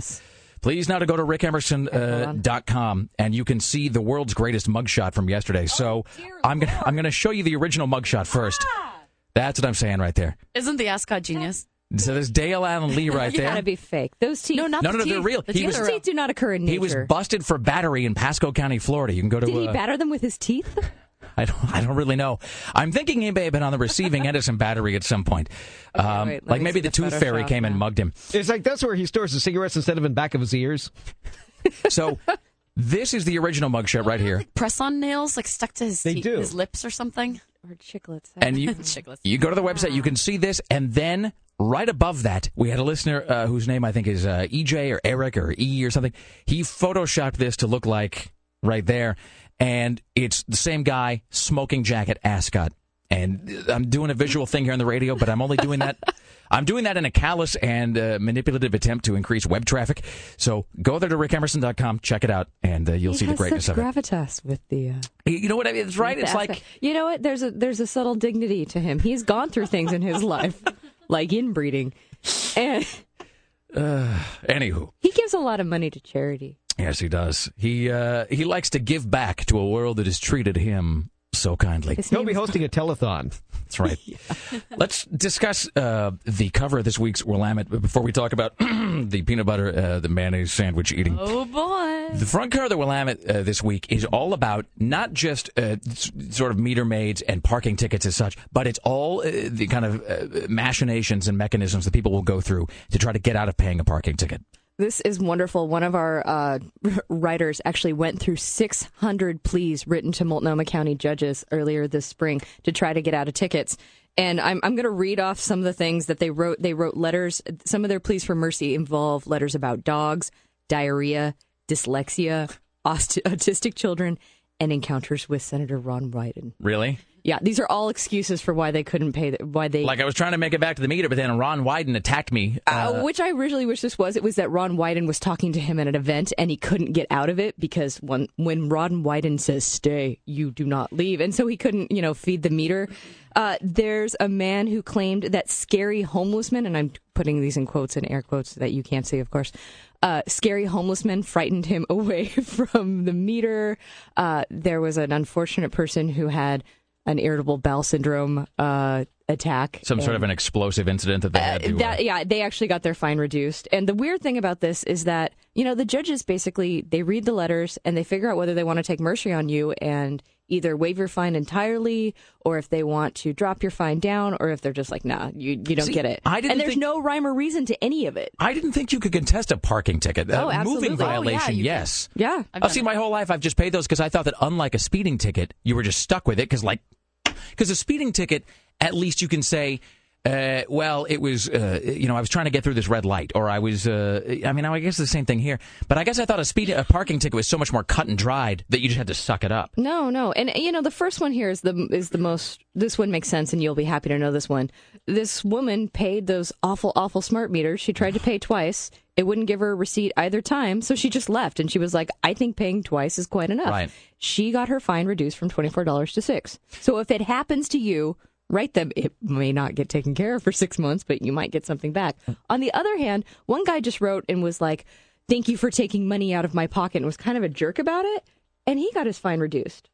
But another lady wrote, I'm really sorry. Usually I follow the rules. I just messed up. My brain wasn't there. And she had to pay the whole fine. See, it hmm. does. That's So the thing that jerk. infuriates me about it. Like, I, Lesson learned. I am Lesson learned. almost of the opinion that they shouldn't be allowed to lessen anybody's fine. Just because, so there's some sort of equality. In other words, I would almost rather pay the full fine and have everybody do that, as opposed to that where it just pisses you off because somebody else got got the fine cut in half because the judge woke up happy that day. Actually, this is great. I mean, some of them make sense. Like uh, one was a woman that she didn't have her uh, handicap parking permit up, and her excuse was she was taking her, her autistic child to a concert at the zoo, and either the kid knocked it off and didn't see it, or she was so stressed out trying to get the kid out of the car, she forgot to put it on. That got waived. Another one, uh, a pair of people were dinged for after hours parking, and it was a seventy dollar ticket. And their excuse was we were in love. Uh, it was a beautiful evening. Oh, this we was- were taking a walk in the in the rose garden, and we were just love just totally made us lose track of time. And they got it reduced from seventy Humping to it out in an 35 elevator yeah, somewhere. from seventy to thirty five bucks. Before so we be break in here- love or have an autistic child. The one thing I want to say is that I don't think the average person would know this. Uh, Tim, have you read this article, this Willamette piece? I have not. I have not. What do you suppose the starting wages for the average meter maid, or whatever we're supposed to call them in Portland? What do you suppose the average yearly salary is for a parking, uh, whatever, enforcement person? 25,000. Guess again. 30,000. Keep going. 35? Kelly Clark, the answer is? Ding ding ding! Forty seven thousand four hundred and sixty four dollars a year. That is the starting salary. Darn. I quit. I'm gonna go be I a meter mean, maid. that's it. So, uh, yeah, cl- clearly at the end of this program, we're all going to be. How do they determine what that job is worth? I think the same way they determine who pays tickets and who doesn't. They just, uh, you know, just pulls the figure out of his orifice. So you know? right now on our on our site, that is the thing that's getting the most comments. Oh. People are furious over this, and as rightly they should be. I wish some meter maids would just, you know, kind of come back and explain to us feeling what they deserve this for. Straight ahead, we'll talk. Is that Skippy over there? Is that Skippy peanut butter? It's Skippy peanut butter and Trader Joe's real mayonnaise, Which has been sitting underneath Not hot lights in the studio. food. That's great. Awesome. Preservative free and unsweetened. It does admit it is not a low calorie food. Has 64 servings per container. Uh, 64 That's a servings. lot of and each eggs. serving is 110 calories. And what kind of bread am I going to be eating this on? Oh, you're eating it on. Actually, I spoiled you with the bread.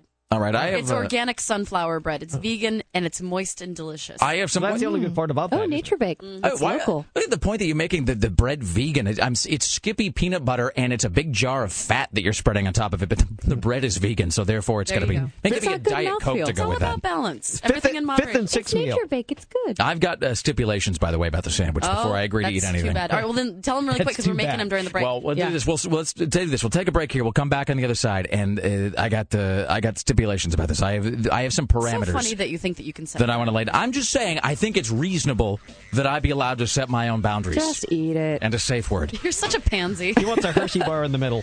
That's right. And a hug. Not the hug ever. Hey, straight ahead. We continue. Don't go It's anywhere. the Rick Emerson Show on Rock 101 KUFO. The Rick Emerson Show returns. I can take or leave him. It's okay. This is Rock 101 KUFO.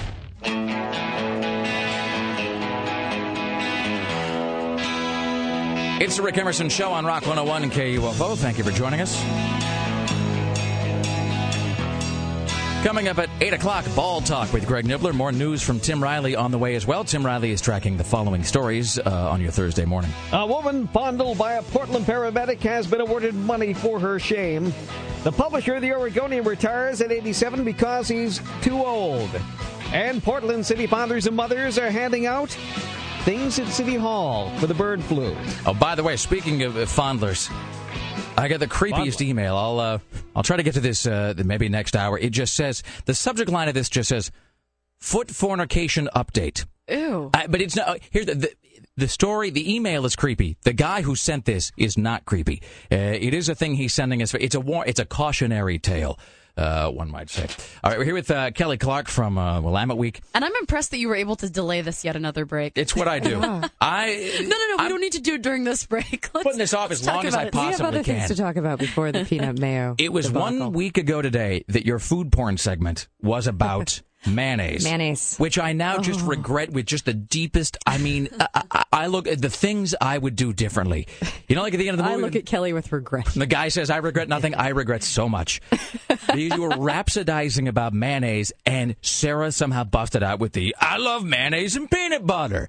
And I made the mistake of showing the delicate You make me sound underbelly. like I love mayonnaise and peanut butter. It doesn't seem You were arrested in Florida last week. yeah. it doesn't seem like a very uh, it doesn't seem like a dish for the refined palate let's put it that way um, but, of course by showing my weakness i now must embody the thing that i despise so i'm gonna have to do but uh, here's the thing a sometime between last week and this week it, nibler got sucked into it too because now he's gonna have to eat one which i'm assuming is just like uh, sarah He did. Well, I didn't really remember that he was going to either. And then we were outside uh, chatting this morning, and he's just like, "Oh, I can't believe I have to eat that today."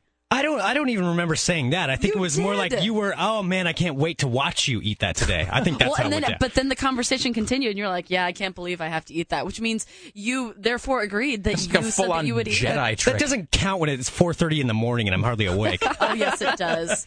Greg Nibler, come on, we're all I morning think people. he just can't really he wants it. and by the way I think he wants it, but he doesn't. It's like the know it. worst kind of Exactly. punishment I can possibly think of because I love peanut butter, but I, I revi- mayonnaise just reviles me. I can't even hardly speak about it. It's so disgusting. and this So leads wait. me uh, to point number one i got i got two stipulations for my sandwich All right, bring it on. first of all do i have to eat the whole thing yes, I hate you so much, just with the white hot fury of a thousand suns. but it's small bread. It's small, healthy. It's vegan small bread. It's Nigel Tufnell bread. It's baby bread. It's not small bread. Those are regular. Those are legal sized slices no, of bread. they're pretty wee. Those are the. the No, look at that. Look at that. Small. well, okay, it's That's not a like petite It's made of sunshine and it's little lady bread. Okay, it's okay. Uh, you know what it is? That's a standard wonder-sized slice. Yes. But it's okay. So it's not like the the not Oregon ninety grain bread. Yeah, it's it's not a Dave's Killer bread. That is regulation uh, it- bread is what Regulation that is. so, okay, I have to eat the whole thing. Then, if it, oh, my stomach just little and flop then in it'll my be stomach. equal parts Such of wimp. peanut butter and mayonnaise, and not but too that- much of either. That leads me to point two. I think I ought to be able to request a very small amount of mayonnaise because I don't hate mayonnaise, but I don't like a lot of mm. condiments. Period. I think equal parts because that's the sandwich. It Well, could be then add very little butter. peanut butter. That will. No, it's fine. I'm, I'm just. Would gonna you put ask a thin layer. fancy chef to change the proportions of his dish? I And think plus, like, not. Yeah, and you that if I just put a tiny little bit of mayonnaise, it would just be like you're eating a peanut butter sandwich. And what fun is that? Oh, I'm just. I'm Sarah just. has a method to her madness. Sarah has made this sandwich for years. You need to respect and her I'm not process. making this to punish you. I'm making this to open and your yet eyes. somehow that seems to be the outcome. The, I mean, I can already just I can see the end of the uh, road here. So if you, uh, I'm just asking that there be equal uh, portions of peanut butter and mayonnaise, And not too much of each. and I not can- too much of each. I respect that. I, I just, as I always tell the guy at the sandwich place, I'm like just enough but that I enough can to taste give it. it flavor. Enough, yeah, enough that my palate registers it. yes, I mean, but Uh, I'm going to like fill in all the pores of the bread, so it's not going to be like some. Oh, right? wow. Like, This is like it's just the, the mortaring in the bricks. mhm. Uh, my final request here, and this is I am I am unbendable on this. This is uh, uh, this is uh, really there's there's no this stipulation is as ironclad. I will not uh, flex on this point. The bread has to be toasted, Oh, I was going to. not like rock hard, but it's got to be toasted. No, it'll It's be gotta it'll be warmed. all right. Uh, well, no, no, no. I mean, but it can't. But In a it's got to be microwave. toast. It can't be Oh, we warm have a toaster. It must be toast. You want me to go get the toaster? Uh, we have a toaster. in Okay, the then my kitchen, right? stipulation is, uh, Princess, you have to toast it yourself. Okay, that's fine. No, no, no. And I will toast it myself. I just because that's another thing that I Nibler, don't. do you want yours toasted? No, I don't want to toast it because I think that's going to make the mayonnaise even warmer and more disgusting. But that's my it worry. Which way do you eat it? Wi- toasted or untoasted? Either or. It's going to be Either, okay. squishy I if you want don't mine- toast it, though. I'm having a bite, right? Oh no, you're having a full one. Oh, okay. I brought enough bread for us all. Delicious. See, I I actually skipped breakfast so I could have this for Well, breakfast. that's great. so, I because in my just in my day to day life, I don't. Uh, I have this whole thing where if I have a sandwich, it has to be toasted. I can't remember the last time I had a piece of non toasted bread. I mean, it's been probably 15 years. Life is so difficult I got. for you. I'm no. I'm just saying that, that, it, that it's good to have standards. I think Tim would agree. You haven't toasted bread? Have not had untoasted bread in 15 years. No, just regular bread, like right out of the loaf, is just. Uh, it's. I don't just don't care for the soft, squishy texture of it. I, I really prefer my food to be crisp. Uh, I'm a big fan. Well, you know, I've told that whole thing about if my uh, like if my wife or whoever, you know, my, like my mom was here this weekend, and my mom is, it's like you can't you can't put her in a kitchen for more than five minutes. You come back and she's baking things. It's just like her. It's like it, it is her manifest destiny. So Laura and I went to the store. We came back and what are you doing, Mom? I'm making three dozen cinnamon rolls. I got bored and I'm like, all right. But she makes them and then I have to let them sit out on, on the counter uncovered uh, for at least a day because I like them to be a little bit stale. Mm-hmm. Anyway, that's how I prefer my baked goods. Jesus God Almighty! All right. Uh, well, let's do one phone call here, and then uh, we come back. So you all are going to prepare this during the break. Okay, so we'll get this on film. We, we you know, obviously not gonna be able to see it, the, you know, like right that now at this moment, but uh, we'll have this on film later. These guys actually creating the, and Greg's gonna film it to make sure there's no uh, shenanigans going on. There's no funny business with the bread or anything. This uh, is coming up uh, just in moments, so you want to stay there. Plus, at 8 o'clock, Ball Talk with Greg Nibler, and at some point before the end of the show, your shot at winning rock band The Beatles, against my better judgment. Hi, uh, you're on the Rick Emerson Show. Uh, who is this? Hi, this is David. Hi, David. Hi, uh, I was just calling to say about uh, Sarah's aversion to uh, uh, tongue. Um, Sarah, why do you have an aversion to tongue? uh, Try more tongue. Eating tongue, that is.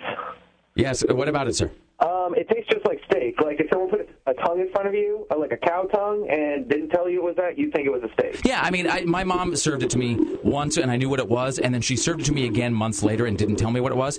And when I didn't know what it was, it just, you know, it just tasted like roast beef. I guess that's because that's what it is. Uh, the time that I found it really off-putting is the day that I came home and took the lid off the saucepan and saw a big cow tongue, like actually just simmering away in some water. That was a day that I opted to skip dinner. I, uh, My mom sent it or gave it to me once, and I saw the taste buds, and that's when I just Yeah, I couldn't do it. I don't want anything that has buds on it of any kind. I I could do without that. But yeah, we- but then later when she served it to me under the cloak of, of sort of disguise, it was uh, it was fabulous. So all right, Yeah, it's one of those things where ignorance is bliss with that food. that's exactly what I'm saying. All right, thank you, sir. Uh, thank you. The Rick Emerson Show continues next on Rock 101 KUFO.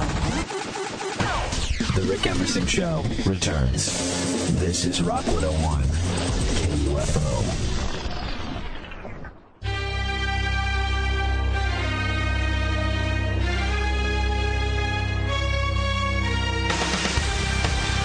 All right, Who's excited? I'm actually getting chills. I mean, like all the way down to my feet. I don't think you should have heated it. 'cause Hot mayonnaise is not really a good idea. Hot mayonnaise. Why do you gotta say things uh, that you know are just going to turn my stomach even further? Say it again, Sarah. Tell me more about your hot mayonnaise. It's so good. Okay, I just kept eating and eating. I can't stop myself. All right. Uh, and so forth. I don't It's- see enthusiastic faces in here. Swear to Kelly. God. yeah. You know, I have I have no Oh, you know, I- I'm just going to give you just such a savage beating later. Uh, it's the Rick Emerson Show. It's Rock 101 KUFO. 503 228 4101. Uh, You can also email if you like. It's rick at rickemerson.com or you can text at 520 51. In uh, mere moments, Greg and I will be consuming these accursed, uh, and I'm sure tasty and delightful. The thing is, what if moments from Mm-hmm. I now. made them with love. What if I'm transformed? What if I'm a changed man in just in just seconds? I believe that you might be. Uh, you know, and I, I, think you. I think you might be pleasantly surprised.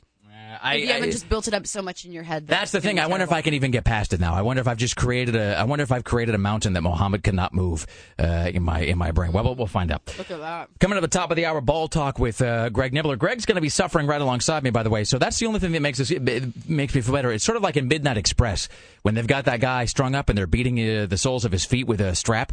The only thing that makes him feel better is going to be showering later with Randy uh, Randy Quaid.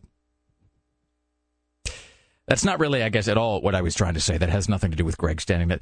Anyway, uh, so Greg will be up. Not uh, sure how to take this. later with uh, ball talk.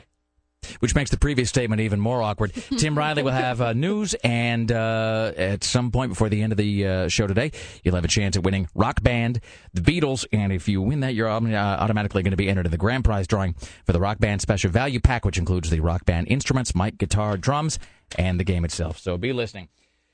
Before said eating begins, let's welcome back to the Rick Emerson Show the person who started all of this with this week's installment of Food Porn. It's Willamette Week's Kelly Clark. Ah, yes. This week, I want to talk about something sticky, something creamy, something chunky and smooth. I want to talk about, yes, peanut butter. Peanut butter might be the only food that actually begs that you use your finger as a utensil.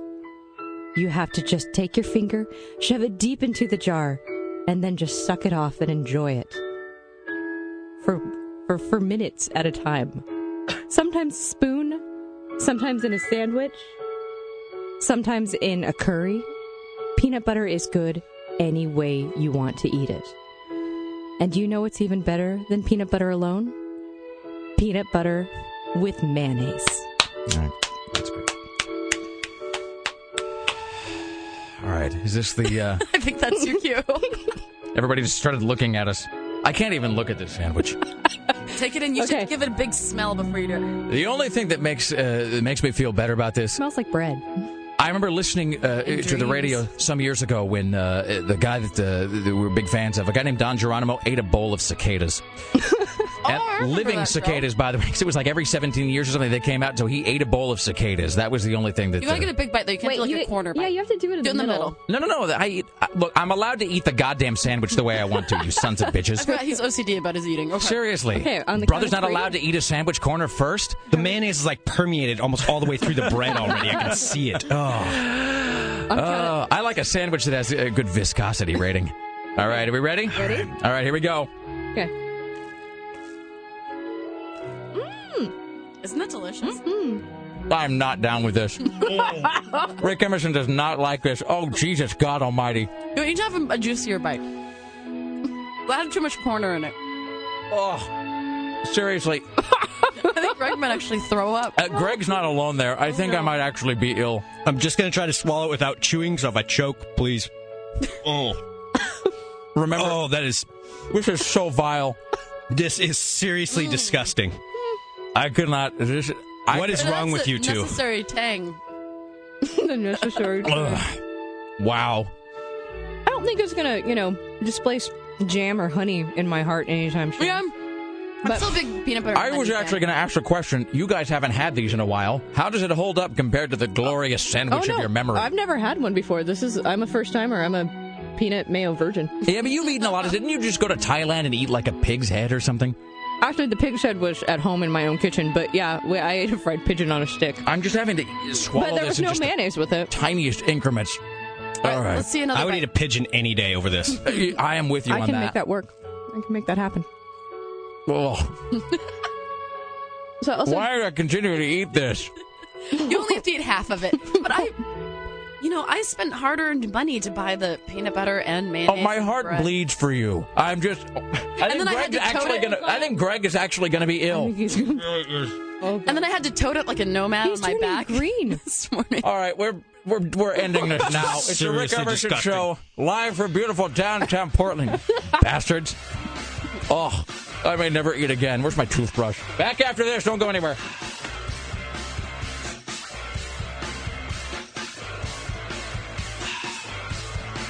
More of the Rick Emerson Show in mere moments. Only on Rock 101 KUFO. KUFO Portland.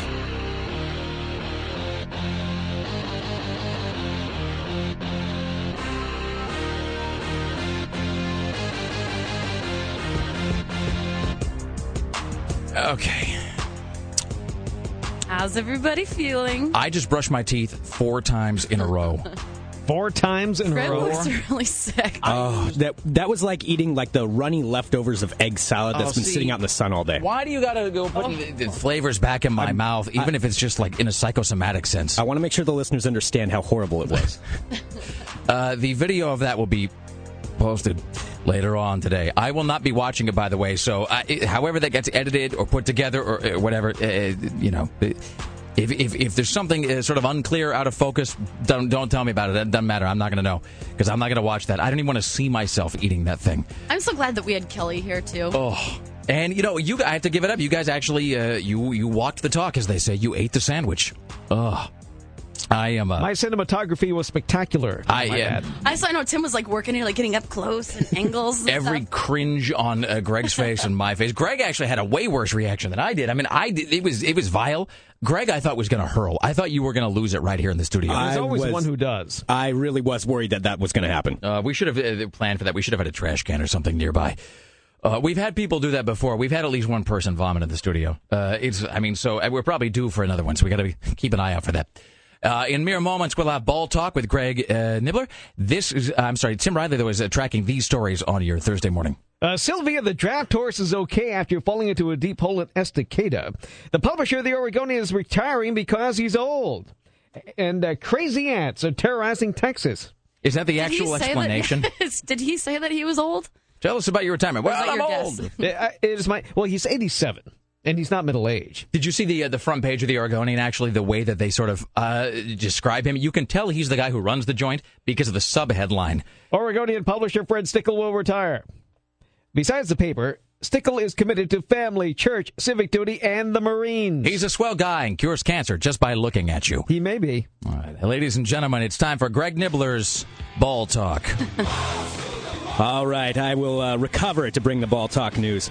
So uh, we got a couple different balls to talk about. We've got uh, Derek Jeter. Yes, the Yankees pretty boy has tied Lou Gehrig's 70-year-old hits record for the Yankees. So he's tied with that. He could break that on Friday night when Baltimore visits the Yankees. Uh, he- he's now ahead of uh, Babe Ruth, Mickey Mantle, Bernie Williams, Joe DiMaggio, everybody else. So he is uh, he actually is a legend there. Now, is this one of those records though that they got to put an asterisk next to because the season is longer, or it's or it's the rankings are different somehow? Well, no, I mean, I don't think they have to do it because of that, and he hasn't ever tested positive for steroids, or at least it hasn't come out publicly. So technically, he is clean, I guess. He's a jerk, but he's clean.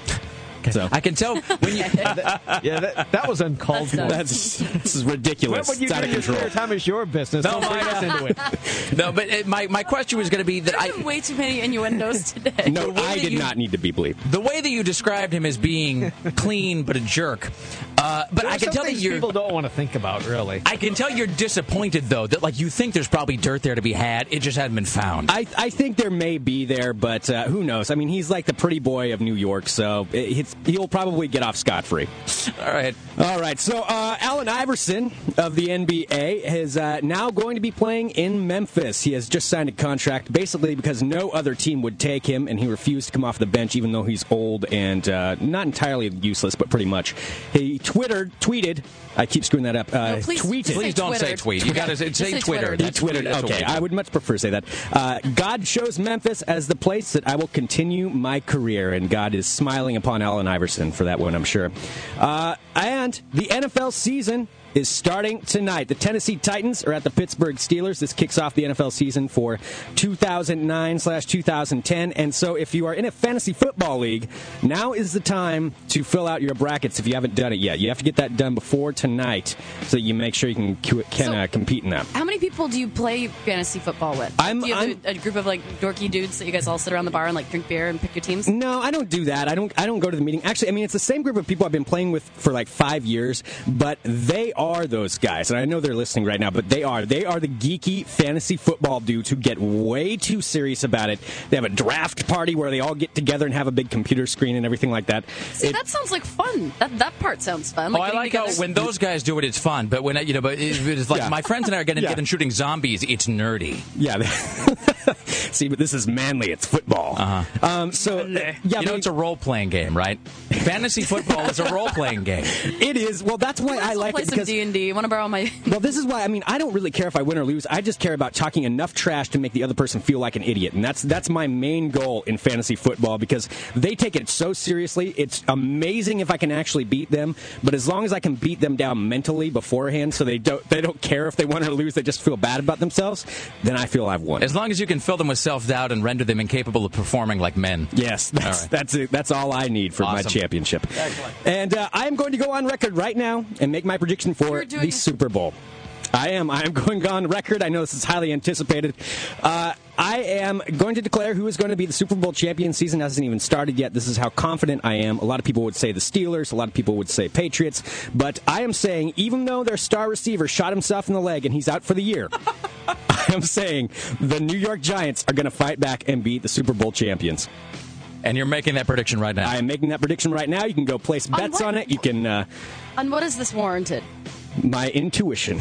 It's just the. Did it come to you in a dream? It did. The still It's small voice was inside. I spent many hours thinking this over. This is the team that that Plaxico idiot that shot himself. You just Yeah. noted that, right? And, Yeah. and, and didn't he shoot himself? And then wasn't that a violation of his uh, uh, pro- uh, probation or parole or something? Well, it was a violation of his NFL contract to be Oh, okay, carrying a gun right. and, and wounding himself, um, but then also highly illegal. So he's going to go to jail. And, awesome. Yeah. So uh, so that is my prediction. The New York Giants. So we've got a lot more tomorrow. We're going to have some more NFL coverage. We're going to talk about which college football fans are going to be crying this weekend. It's my favorite part of the week to discuss you, that. You seem to have a disproportionate interest in people crying. I- One I really do. Almost call it a prurient interest. All right, it's 503 228 uh, 4101. It's the Rick Emerson radio program. Speaking of games, at this moment, ladies and gentlemen, if you can be caller number 10 and identify this Beatles song.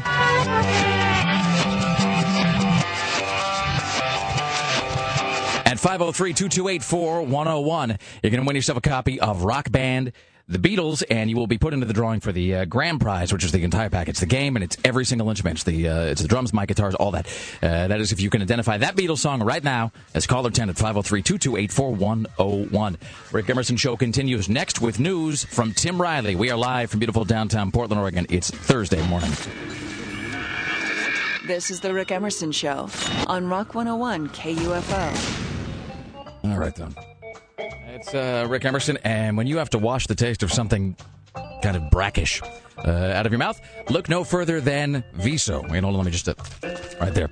Made right here in Portland, Viso is an all-natural drink, has uh, everything you need for the day. And if you tried Viso, you already know what I'm talking about. If you haven't tried Viso in a while, you got to go do it right now. And if you've never tried Viso, my God, man, how do you face yourself in the mirror every morning? You got to go pick it up. You can get it at Plaid Pantry, most 7-Elevens. You get it at Zupan's, Whole Foods, Flying Elephant Delicatessen. You can get it at the cold section of all Fred Meyer's. Although I have to tell you, the last time I went to Fred Meyer, this is just the one by my house. Uh, I mean, the Viso section there it sold out except for one. There's one can left. That's it. Everything else is sold out because people try it, and as Sarah can tell you, uh, I don't know what's in it. I just can't quit drinking it. No, you're horribly addicted. It's kind of sad. It I, um, it's not a horrible addiction. It's uh, it's a glorious addiction, Sarah. I love it so It's an addiction that leaves a smile and good taste. Can I tell you this? I, Uh, honestly, I'm thankful for Viso because I wouldn't want to see you without it in the morning. I have if you go to my home office, you go to my house, and there's uh, the office where I do you know most of my work. And Lara came into uh, came into the the office and she asked me something, and I have this big sort of easy chair that I work in because I have the laptop and whatever. And then to the left of the easy chair is the big office you know sort of wastebasket for the paper, and li- it's just nothing but Viso cans. And she didn't say anything uh, for the longest time. She just looked at it and she sort of arched an eyebrow, and then she looked at me and she said. Someone has a problem, and then that's all she said. She's turned to left. So um, it's a it's a fantastic problem to have. Viso is all natural. It's now got even more fruit juice in it, uh, and it's uh, it's it's organic. It's natural. It's got your vitamins, your minerals. It's got potassium. It's got calcium, and it's not you know you go by some of the so-called energy drinks, and they really just uh, they taste chemically. They taste bad. You can tell that it's just a bunch of um, you know stuff from the periodic table that's all crammed together and mass marketed. And Viso's not that way. It's made right here in Portland, Oregon, and Alex, the guy who runs Viso, he doesn't let anything uh, come off the line unless it tastes wonderful, unless it's good for you. You really got to try it. It is um, one of the best things you are ever going to have. DrinkViso.com is the website. You can find it again at Plaid Pantry, 7-Eleven, the cold section of all Fred Meyer locations. Try it Viso now with even more of everything good. Paperback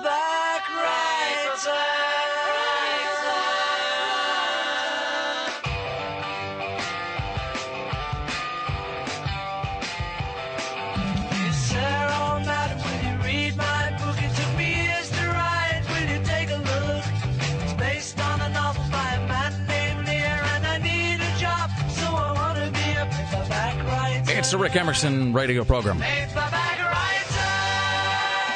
I love this song. There's a story of a dirty man that his clinging wife doesn't understand. His son is working for the Daily Mail. Tim Riley, your expression indicates that you're about to say something. Oh no, I was wondering what's happening next. We're just going to listen to this guitar riff one more time. Okay. We're going to give our congratulations to Derek, by the way. He spotted that this was the backward song we were playing, won himself a copy of Rock Band, The Beatles. Listen to this little guitar riff.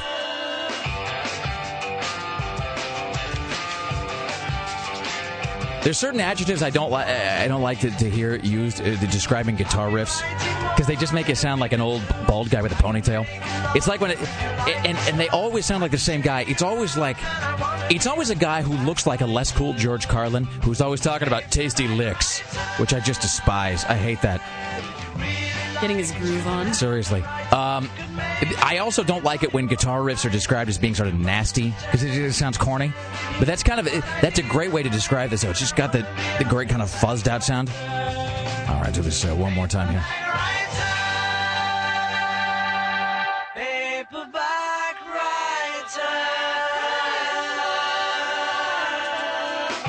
Fantastic. Don't forget, we're giving away one more copy of the Beatles Rock Band tomorrow. And if you win that, you're going to qualify for the grand prize, the Rock Band Special Value Bundle, which includes all the Rock Band instruments, the mic, guitar, the drums, and the game itself. You can also uh, be listening to Court and Fat Boy this afternoon, 3 to 7 for your shot at winning uh, Rock Band The Beatles. At the news desk, it is your personal savior, Tim Riley. In the news with Tim Riley. Good morning from the KUFO News Center, downtown Portland, 825. It's going to be a nice day today. I expect highs in the low 80s. Portland's city fathers and mothers are ready for H1N1. City Hall is handing out hand sanitizer. Get them while you can. They're also reminding citizens in City Hall to cover their mouths when they cough and stay home if you're sick. Maybe there's somebody information booth there giving out this sage advice. The most important piece of information make sure you wash those hands at least 15 seconds, or, this according to City Hall, or for how long it takes to sing Happy Birthday. That's stupid. Sing it out loud if necessary. Form a group. In the Look like a crazy person. office. Like twice through or just like once, Once. So I guess sing Happy Birthday once takes 15 seconds. Do I have to pay Mildred and Patty Hill 15? Wait, cents wait. when I do that? You've got to sing happy birthday because I don't think it's 15 seconds long. Happy birthday to you. Happy birthday to you. Happy birthday to Sarah. Happy birthday to you. That's four seconds. So you got to sing it three and a half times. I think you're singing it too fast. Maybe I. There was Uh, not maybe an if you're singing it in a group. Let's let's let's not. A woman, a woman fondled by a Portland paramedic has been awarded 2.25 million dollars for her shame. Creepy. The paramedic, whose name is Lanny Lee Hazard, the paramedic with the wandering hands, gets five years for inappropriately touching several of these ladies on ambulance trips. Lanny Lee Hazard. You quit that inappropriate touching him. Put on your ascot. Oh, right, that reminds me of this, Tim. You you will appreciate this. So I mentioned this earlier. That it's a creepy email, although the listener who sent this, he, I want to make very clear, he himself is not creepy. Uh, his name is, uh, well, he just, uh, he doesn't use his name, so I won't give his name, but uh, he himself is not a creepy person. He signs himself Civic Dutier. Do you know him? Do you know he's not creepy? I don't. I mean, but I can. It will become clear that he is not creepy in this email. Dear Rick, being a listener of your lovely broadcast and a fellow Portlander, I felt it was my duty, considering the vast array of important and newsworthy topics discussed on your show, to inform you of the events that transpired while commuting home today. And things that transpired during the commute. Uh, those are a long-time fascination for all of us.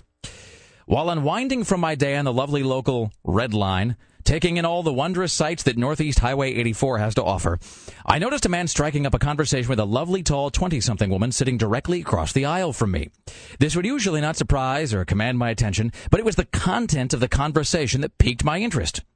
The man sitting next to her, wearing blue jeans, a white shirt, and looking slightly like Mel Brooks, was asking her about her shoe size, how tall she was, and whether she wore men's or women's shoes.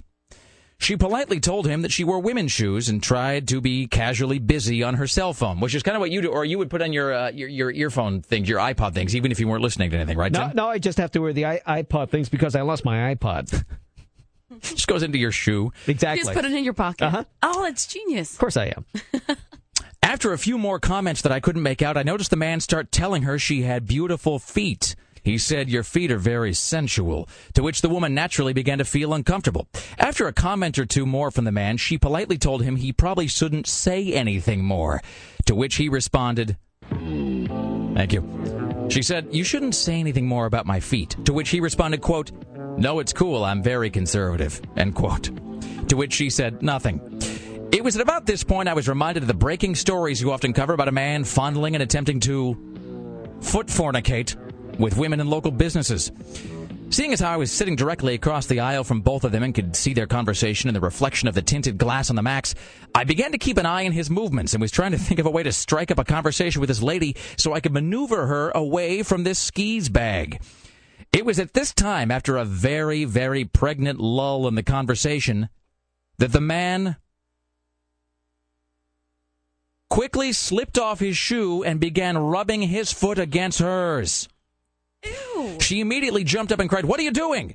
I quickly turned and was about to shout at the man, Get off of her, if he tried to accost her more aggressively, at which point I would have shouted, uh, at which point I would have swiftly introduced his head to the shiny new metal bars lining the seats. He quickly put his shoe back on and ran off the max at the stop for what street, Tim? 80 seconds. Well done. It wasn't Flavel? No, uh, I called non-emergency two stops down once I got off the train, but I don't think that uh, saying he looked like Mel Brooks helped them very much. So this is for you and all your listeners. He or they are still out there, and they are getting more daring, Rick. They aren't even taking the time to ask you to try on shoes anymore. Yours truly, Civic Dutier. There you go. Forewarned is forearmed, kids. He is not creepy. He's awesome. There you go. Here's uh, Tim Riley. Well, thank goodness you don't live in Texas, where the raspberry crazy ant is raising havoc. Apparently, it burrows into air conditioners and destroys them. Go in there by the hundreds or thousands and literally physically short that circuit out so your AC stops. Doug Andrews is uh, an expert on the raspberry crazy ant. Well, these crazy ants, they're very erratic in their movement, and hence, uh, you know, they act crazy. And it's our, it's our own fault that these crazy ants are raising havoc. We think they are transported primarily physically and mechanically by uh, trucks, cars, trains, airplanes. Be careful of the crazy ants. So here's a perfect place for them. Then right on the other side is a door into the house. If there's a food supply right in there, it's certainly not unusual for them to move right on into the house. The raspberry crazy ant will continue its ravenous ways. I wouldn't be surprised if we do find the ants here at some point in time. If you do squish it, it does have a a, a reaction. Uh, it emits a, an acid that can cause like dermatitis to people. We got to get the bug guy uh, back on again. We have to. We have to have an excuse for it. Do we even remember what his name was? He was just the bug. That's all. It, it's just labeled bug guy. Squish I it. don't remember. That's. I have. I have no additional uh, information about that guy. That's all we had. All right. Here's uh, Tim Riley. Thank goodness Sylvia the draft horse is okay. She was walking between two ponds on her owner's property near Estacada when the ground gave way, opening up a 15 deep hole. Down tumbled Sylvia. Luckily, her veterinarian was able to, uh, well, distract her. He threw some hay into the hole. While she was eating hay, he gave her a shot and knocked her out. So uh, they used a horse puller and uh, gently pulled her out. And now Sylvia's okay, except for some scratches and bruises. What is a draft horse? A draft horse? I use. it. I hear that phrase or something. I don't really know what that means. I think they pull draft beer. Is that in a- wagons? They're uh, on the sides of beer steins that Yeah. lined the, uh, the the ceiling of my father's home. All right, let's do uh, one more here, and then we'll get to caught up around the corner. And a big deal in Portland. It was the uh, season finale for Leverage last night. In case you didn't see it, you can watch it on demand on TNT. And I noticed they're starting to put commercials in there too, so they are making money on on demand. So uh, I had the opportunity to watch it with uh, several actors last night at an East Side bar. Yes, I went to the East Side for what Sarah. Really, you were slumming it. I was. Excellent. Was it everything you imagined it would be? I managed to find a parking space, but I was afraid because every place, every time you park someplace, there's always somebody with a shopping carriage slumped over a stairway next to a, sign that says "Do not enter." It really. If you're going to pass on the east side, Tim, you got to not say things like shopping carriage. I don't. Uh, I don't really know that people on the east side talk in, in such a highfalutin way. I beg your pardon. That What would uh, it be called? we're a plain people uh, over here. We are the we are the common clay of the new west. Would it be a shopping buggy? Eight. It's, it's a shopping jalopy. All right, straight ahead, we'll have more news from Tim. Hold on a second, Greg. What do you mean? Greg just typed on the screen. Everyone thinks the contest is again. What does that mean, Greg? I'm sorry. What when you say everybody thinks the contest is again? What what oh. what does that mean? Oh, I was talking about how everybody keeps calling in every time they hear something about the Beatles or they hear the song at all. They think instantly they can call up, and if they identify it, they get the tickets. Oh Even no, though- those are crazy ants we were talking about, not Beatles. The yes, the the next time that happens, I think we should turn on Greg's mic so we can hear him abusing the callers who don't listen when we say "Don't call yet." We're not giving anything away just at the moment. Be- I mean, that's got to be. Greg's having the best day ever. Let me ask you this, Greg. Just final question here. The uh, over the course of a day, how many calls do you think you take from like the 5 a.m. to 9 a.m.? How many calls do you think you take from people who are mistakenly uh, under the impression that we're giving something away, like at that moment? I would say probably 40 to 50. Wow. 40 to 50 a day. I would say, yeah, 10, 10 to 15 an hour. That of sucks. people completely confused the second you say anything about giveaway. Oh! And then, I mean, and then we got people calling up with, for the Beatles contest like 20 minutes afterwards. And it's like, well, obviously, we're taking caller number 10. Yeah. So uh, it's 20 minutes afterwards, and then they get upset when they don't get the prize. and then they're all like aggro about it. I'm sorry, we're doing it again tomorrow. I've but- tried to modify my phraseology too, so I don't say. Your phraseology? Well, you know, uh, my speechifying. So, so when I say like, you know, so you know, you'll win the Beatles thing, you know, if you're caller ten, you know, be caller ten, you know, and you'll win. I've tried to say like, be caller ten and you'll win later on when we tell you to call. Like I've did so. There's all this disclaimer afterwards, but they don't. You should say the disclaimer before. It- Later on when we play it. Really, it's probably not going to matter because you were playing the song, the regular song, Right. And people were calling up and identifying it. I'm like, yeah, I know, we, we can hear it. It's not backwards. They've got some weird reverse filter on their brain, so it's like wah, wah, wah, wah, call, wah, wah, wah, wah, and that's all. So, all right, straight ahead, more news from Tim Riley and uh, and uh, and more things of stuff. More shenanigans. Choke. That was a fail right there. Fail blog is You calling. used up all your words today. I, I used up all my talkification. Straight ahead, more news from Tim Riley. It is the Rick Emerson radio program live from beautiful downtown Portland, Oregon. It's Thursday morning. This is the Rick Emerson Show on Rock 101 KUFO. The Rick Emerson Show returns. Why am I an alcoholic? I haven't an epping clue. This is Rock 101 KUFO. It's the Rick Emerson Show. It is Rock 101 KUFO. Thank you for coming along. In just moments, we have uh, Tim Riley. We'll have uh, the final take on today's news. Coming up at 9, it smells like the 90s with our good friend Buzz. And uh, coming up at 3 uh, until 7 o'clock, Court and Fat Boy. Uh, they're going to have more uh, uh, tickets to Patton Oswalt and the Beatles Rock Band. We'll be giving away our final copy of Beatles Rock Band tomorrow. And if you win that, you are entered into the grand prize drawing, which is for the uh, whole special value bundle, which includes the rock band instruments, the mic, the guitar, uh, the drums, all that, and the uh, game itself. Don't forget this Saturday, uh, this Saturday, CreateCon 2009, which is the Portland Creative Conference, is happening at the Newmark Theater in the Portland Center uh, for the Performing Arts. Doors open at 9:15 a.m. It's a uh, full day seminar. You can hear about the creative process from preeminent leaders in their fields. You can get inspiration, motivation, direction, and there's going to be uh, a whole day's worth of keynote uh, presenters, including a rap party afterwards where you can explore networking opportunities and all that, including uh, Dan Wieden, who's a legendary advertising guy, co-founder of Wieden Kennedy, Bill Oakley, writer and producer from The Simpsons, Teresa Drilling, who's Drilling, who's the Emmy award-winning animator for. Coraline and also the thing I just referenced earlier today, Wallace and Gromit.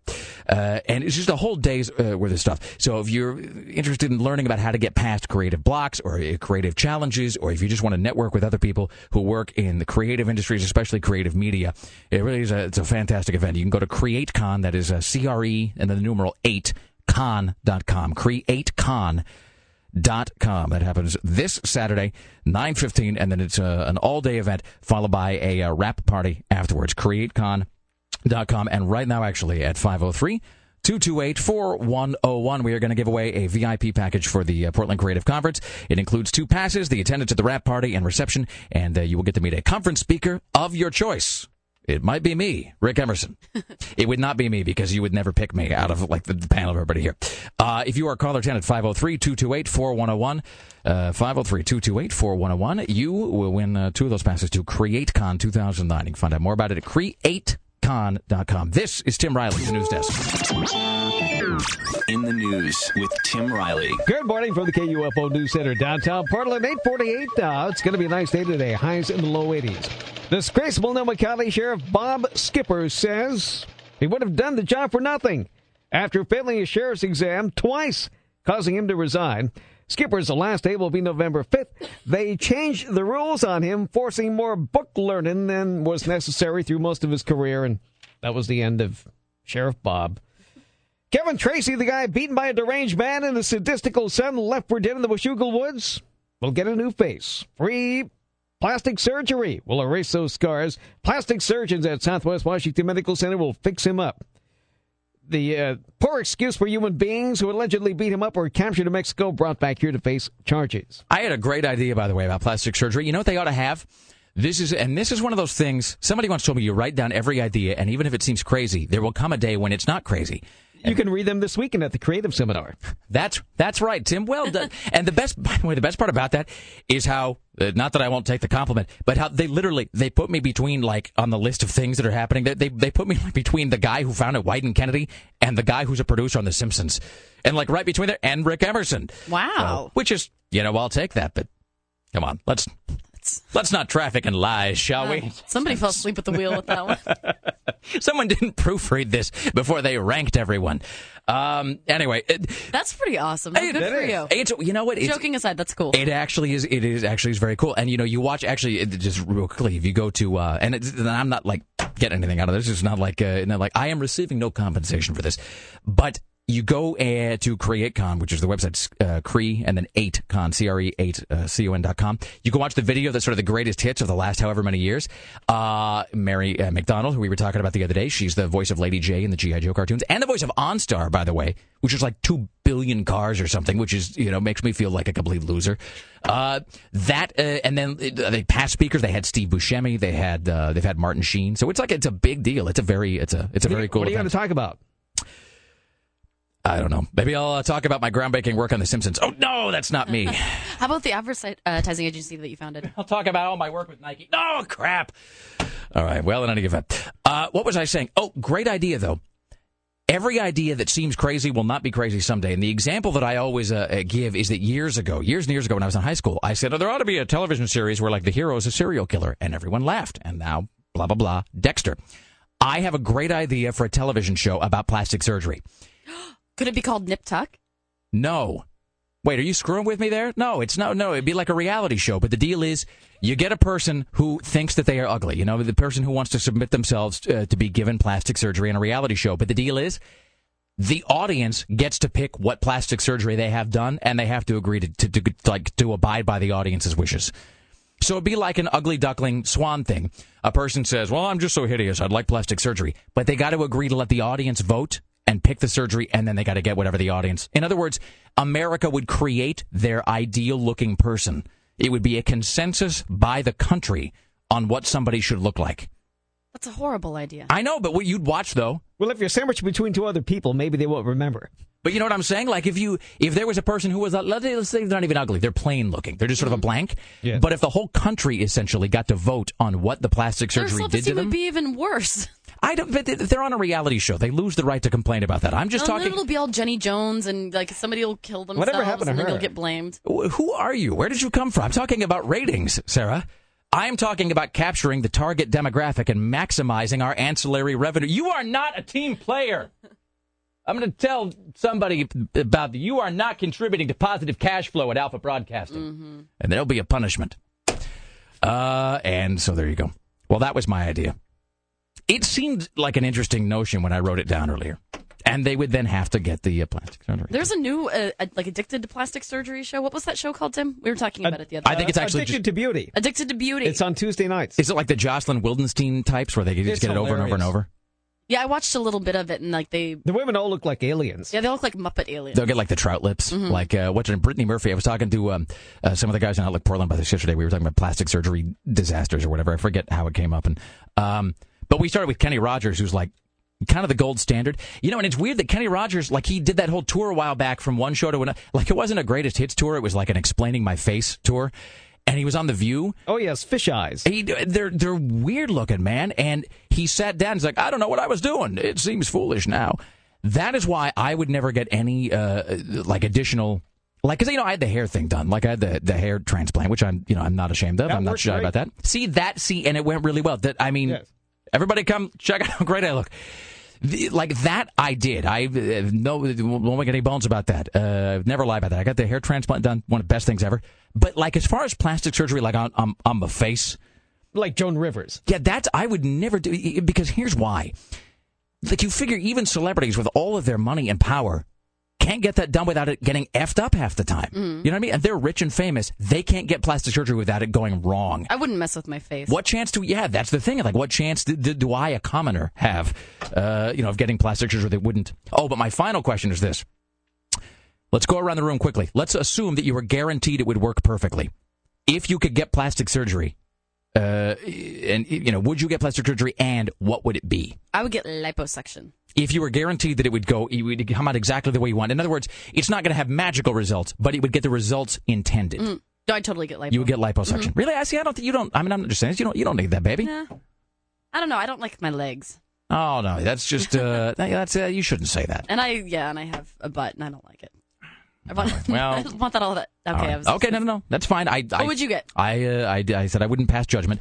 Um, wow, I don't know. Um, You can't ask and not say. if I could get any plastic surgery, well, because my big thing was was you know with the hair, that was my big deal. Uh, Well, what's next? I, you know, well, you know, I thought you said your nose before. I get, you know, but I think I've I kind of become zen with that. I think I've grown into my nose, sort of, because I got a large, I have a large nose. There's no getting around that. Um, I think that you know, here's what I would get. No, no matter what my weight is, I've got the gut. That's my thing. No matter how heavy or, or not heavy I'm, no matter what my weight is, I've got like the weird. It looks like a beer gut or a, a whatever, and it, it is just it's always there. I you do lipo too, probably. I totally would. I would get the lipo on my stomach. I've got the the, the Tim, you don't need lipo. You don't need anything. you got like zero body fat. You're like Chuck Well, Palahniuk I'm, over there. I'm getting there. I'm starting to get more settled in. I notice I put on three pounds of summer, and usually I don't. Uh oh, I usually put on weight during the winter. I know that's what troubles me. That's trouble. I think it's I think it's his program that's doing it. You're the sedentary lifestyle and all. Well, I'm in here at like three o'clock in the morning, sitting down, as Sarah saw this morning. What with the mayonnaise? So you usually put on what four pounds over the course of the winter? Five. Five. Five, and you put on three over the summer. That's first interesting. time. First time. That's the first time that's happened. So I, I started running more right when I get home. Now I take the dog out for a run right when I get home. Wait, do you run or do you just walk the dogs? No, he runs. But I mean, do you run along? Sure. You run? I never knew that. I never knew that either. We've known each other for almost. Well, no, I, I just I just started the running like a month ago. Oh, so that's that's like that's the regimen. Uh, Now, if if I may ask this question, now, do did you work out before that? Is this an addition to an, an existing? I, I used to work out, and then I had to cut my budget due to some short-term unpleasantness a few months back. I seem to remember that. Uh-huh. So that had to be cut out of my budget. So then I had to seek alternative means. All right, but you. Uh, So it, it went from jogging to running. and so now, though, because you put on a few pounds over the summer, which probably is uh, due to this show, because you're because Everything bad is about the show. When I started the show, I had perfect eyesight. now I can't, I can't see at all. When Would you be grateful, Tim. I know. when you first started the show, uh, you had employment prospects elsewhere, which I think I can say for all of us is probably no longer Right. the case. Well, I, I'm I'm just not hireable to anyone anywhere else. So I I have to continue to do this until I'm like Ed McMahon with perfect teeth, but terrible financial problems. Doing the show is like doing porn. You can just there's no crossing back into the mainstream world after that. You're just your host. Uh, all right. Nib- I know what Nibler would do. Oh yeah, Greg. Okay, so you- Tim, you would get liposuction, just an all over so all three of us liposuction. would get lipo. Yes. Okay, yeah, I'd get the gut. Sarah has her lower areas that she feels. Uh, uh, the, the Greg, your uh, if you could get plastic surgery and if you were guaranteed that it would go correctly, what would you get? Uh, I, honestly, I don't think I could do it. I, I have a No, fear if- of knives and needles and. No, you but have a that's fear of uh, mayonnaise. You have a fear of knives. Come on, man up. No, I mean, but I mean that aside. Okay, that aside, what would I get for plastic surgery? And yeah, you and you have to pick realistic results. Like it's something that you know we can guarantee it wouldn't go badly, but it's not going to be like a magical outcome. God, I don't know. I guess I'm Greg lipos- Nibler. Just look at me. I, I People on leverage love me. Surgery. I'm on a national commercial. I I don't know liposuction. I guess I, I don't know though what I would really have sucked. I, I'm not really sure how to do that. and we're out. On that note, ladies and gentle people, uh, we want to thank you for uh, listening to our fine uh, broadcast today. And we want to remind you that coming up tomorrow at 9 a.m., the KUFO half off sale continues at KUFO.com. Was it about this time yesterday that we started to lose our composure over something? The Thirsty Line is a Northwest pub with European flavor, serves lunch, dinner, and drinks seven days a week. Tim Riley tested, Sarah Dillon approved. Choose from a list of domestic and import drafts with American and European sports playing year round on their 50 inch plasma screen. Friday at 9 a.m., you can get a $25 gift certificate to the Thirsty Line for $12.50. So they go uh, on sale half off as part of KUFO's half off sale tomorrow, 9 a.m. But right now, if you're caller 10 at 503 228 4101, you got that half off certificate uh, to the Thirsty Line. And again, you can buy those tomorrow for half off at uh, KUFO.com. Join us tomorrow when our guests will include Aaron Duran with the Week in Geek and from TMZ, Dax Holt.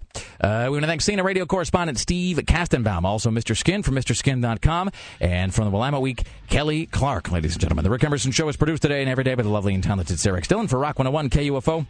In the newsroom, Tim Riley. On the phones, the apparently flawless Greg Nibler. Uh, at the uh, front desk, the gatekeeper is Zinn. The web mistress, Bridget from upstairs. Alpha Broadcasting marketing guru, Susan Donef with me Reynolds. Executive producer, Christopher J. Paddock. Coming up at 9, Smells Like the 90s with our good friend Buzz.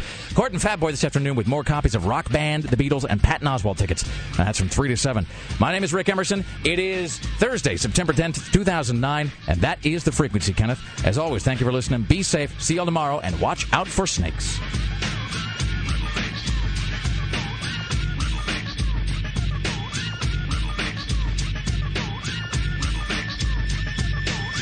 If you do squish it, it does have a a, a reaction. It emits a, an acid that can cause like dermatitis to people. Attention broadcasters in the greater Portland area, your daily show prep is now concluded. Thank you for listening.